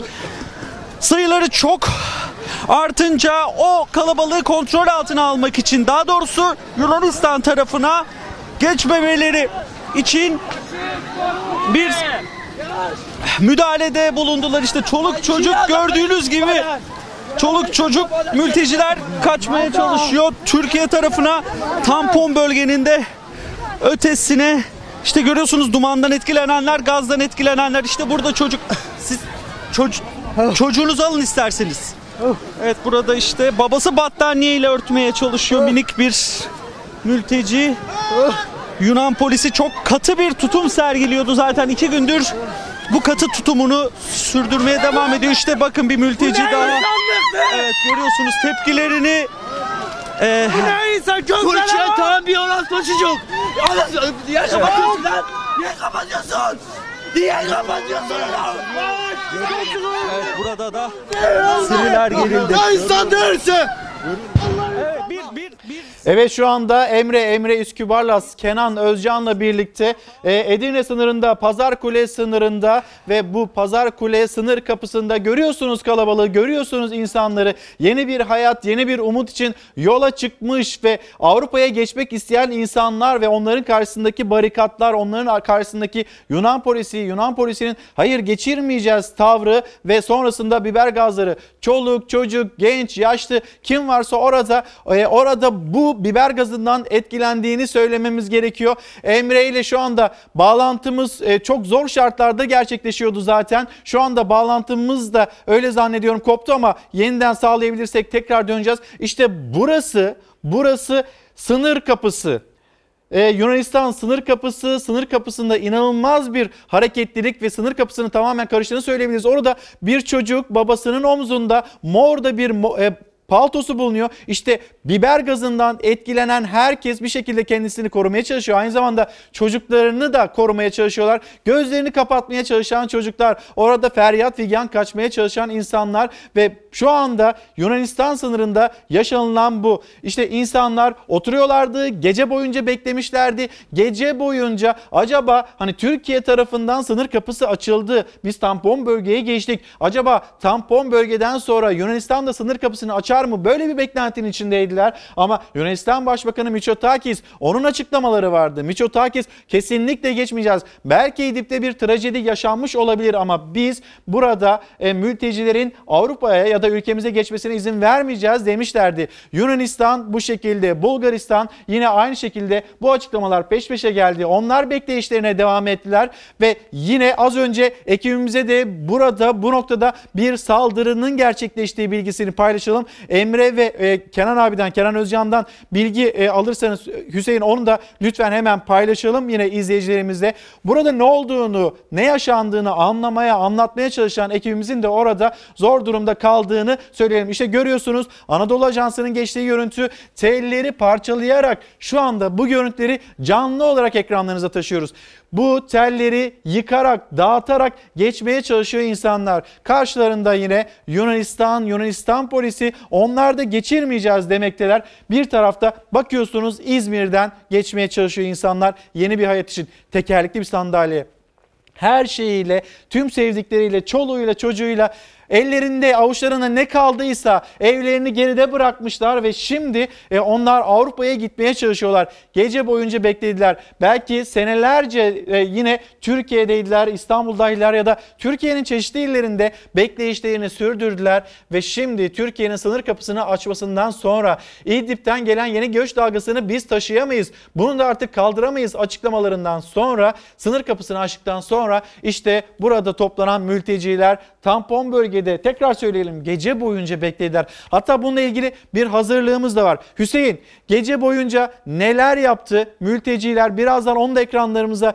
getirelim izleyicilerimizle paylaşalım. Miçotakis'in cümlelerini hemen sizlere bir hatırlatayım. Ne demişti? Suriye'de yaşanan trajik olaylardan Yunanistan'ın hiçbir sorumluluğu bulunmamaktadır ve başkalarının kararlarının sonuçlarına maruz kalmayacaktır. Türk-Yunan kara ve deniz sınırında büyük gruplar halinde önemli sayıda göçmen ve mülteci toplandı ve ülkeye yasa dışı olarak girmeye çalıştılar. Açık olmak istiyorum. Yunanistan'a hiçbir yasa dışı girişe müsamaha gösterilmeyecek. Sınırlarımızın güvenliğini artırıyoruz. Sınır güvenliğini arttırdı. Yunanistan ama sınır güvenliğini arttırırken orantısız şiddetle kullanmaya başladı. Şu anda canlı canlı İhlas Haber Ajansı'nın geçtiği görüntü. Şu anda Yunan hükümeti onların kurduğu cümle ve hemen peşinden biz çok sıkı tedbirler alıyoruz açıklamalarından sonra işte orada toplanmış olan mülteciler ve mültecilerin karşısındaki polisler, biber gazları, insanlar kaçışmaya çalışıyor, kendilerini kurtarmaya çalışıyor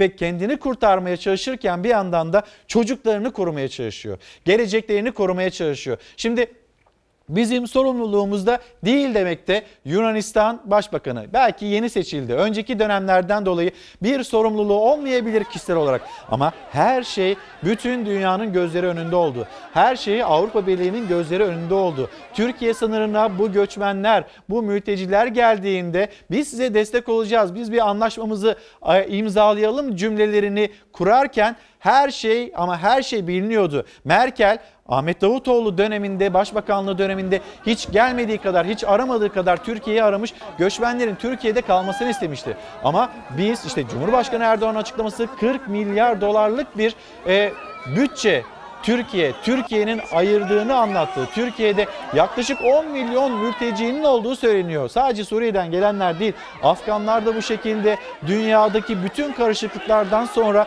bir geçiş noktası, bir köprü noktası olan Türkiye. Türkiye işte ensar, muacir anlayışıyla belki burada insanları kabul etti ama taştı. Şunu yaşıyoruz biz. Dün bir röportajda vardı. Haberlerimizde de belki gördünüz, belki sosyal medyada gördünüz. Mülteciler bile Türkiye'deki mültecilerden şikayet eden noktaya, şikayet eden noktaya gelmişlerdi. Şimdi hemen bir dün geceye gidelim, sonra sınıra geri döneceğiz. Ne soğuk durdurabildi onları ne de yağmur. Canlarını hiçe sayıp lastik botlarla açıldılar Meriç'in soğuk sularına. Türkiye'nin sınır kapılarını açmasının ardından binlerce mülteci Avrupa hayaliyle düştü yola.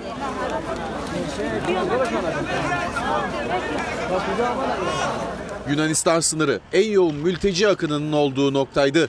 Mültecilerin hayalleri Yunanistan'ın gaz ve ses bombalı müdahalesine takıldı. Karadan Yunanistan'a girmeleri imkansızdı. Mülteciler tampon bölgede sıkışıp kaldı.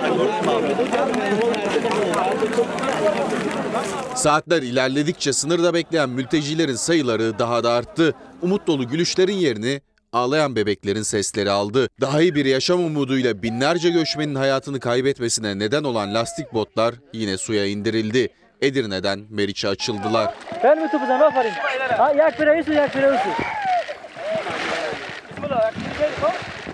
Türkiye'nin dört bir yanından yola çıktı mülteciler. İstanbul'dan otobüsler ve trenlerle, Çanakkale'den yine lastik botlarla, Karabük'ten, Denizli'den, Eskişehir'den, Bursa'dan.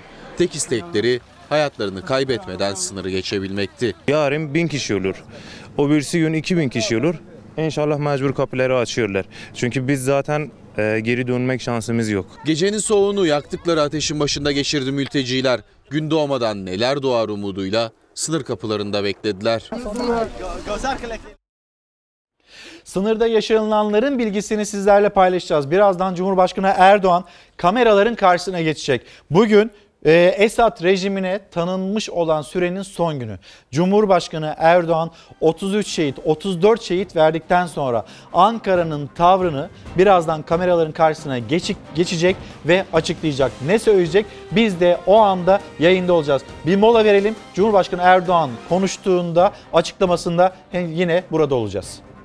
Efendim bugün yeni ve sıcak gelişmeleri gibi Cumhurbaşkanı Erdoğan sonra kameraların karşısına geçecek. Bugün bir kez daha söyleyelim bugün önemli bir gün.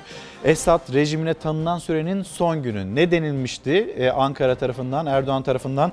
Ee, orada o bölgede bizim gözlem noktalarımız var. Gözlem noktalarımızın çevresinde ve bir kuşatma var Esad tarafından ya da rejim askerleri tarafından. Onların geri çekilmesi için verilen süre bugün de oluyor. Saatler var bu sürenin dolmasına artık saatler kaldı. Erdoğan kameraların karşısına geçecek. Bu hafta çok büyük bir acıyı yaşattı. Esad rejimi Rusya destekli Esad rejimi 34 şehit verdik. Dün akşam Milli Savunma Bakanlığı'nın yaptığı e, son açıklamayla yeni günün yeni en sıcak gelişmelerini birazdan paylaşacağım sizinle. Ve yine CHP e, parti meclisini saat 14'te toplayacak. Erdoğan kameraların karşısına geçecek. Muhalefet ses yükseltecek. E, mecliste ya da diğer muhalefet partilerinde bir kıpırdanma, bir gelişme varsa bunları da ekranlarınızda taşıyacağız. Hemen bir memleket havası diyelim. Günün, yeni günün önemli haberlerini paylaşalım. Gündüz zaten soğuktu hava. Gece yağmur da eklendi o soğuğa. Edirne, Çanakkale ve İzmir'de göçmenlerin bekleyişi gece boyu yağmur altında geçti. Meteoroloji Ege Denizi ile Batı Akdeniz için fırtına uyarısı yaptı. Göçmenlerin yoğun olarak toplandığı Edirne'de gece 4 dereceydi sıcaklık. Düşen sıcaklıkla birlikte yağmurla ıslandı kent.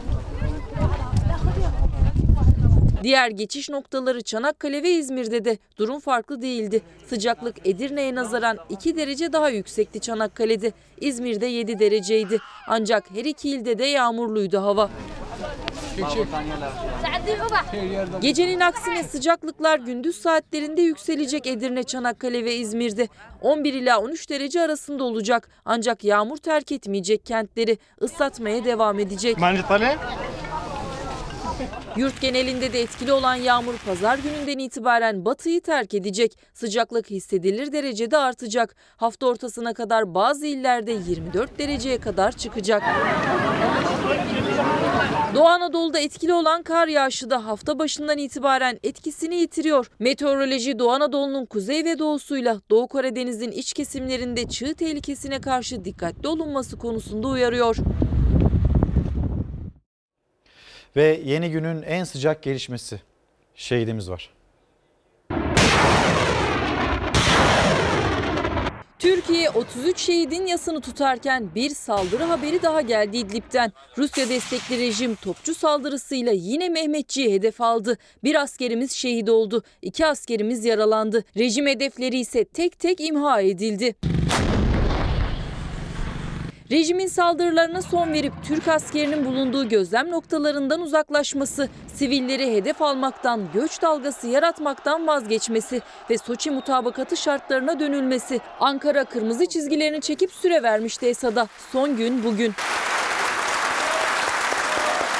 Haftalardır hatta aylardır ilerliyor Esad Rusya'nın havadan ve karadan desteğiyle Mehmetçiği de hedef alarak gece İdlib'den bir acı haber daha geldi. 33 şehit acısına yasına bir acı daha eklendi. 1 Ocak'tan itibaren Suriye İdlib'de şehit düşen askerlerimizin sayısı 54'e yükseldi. Milli Savunma Bakanlığı Mehmetçiğin bölgedeki varlık nedenini bir kez daha hatırlattı. Açıklamada ateşkesi sağlamak üzere İdlib bölgesinde bulunan unsurlarımıza rejim tarafından topçu saldırısı düzenlendi denildi ve bir askerimizin şehit olduğu bilgisini verdi. Saldırıya misliyle karşılık verildi. İşte rejim hedeflerinin vurulma anı.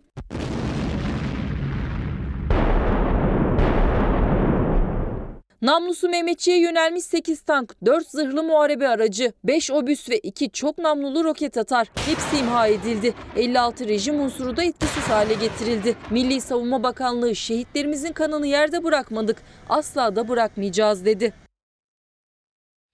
Efendim şimdi kapatıyoruz ama gün içinde sıcak gelişmelerle ve özel yayınlarla döneceğiz.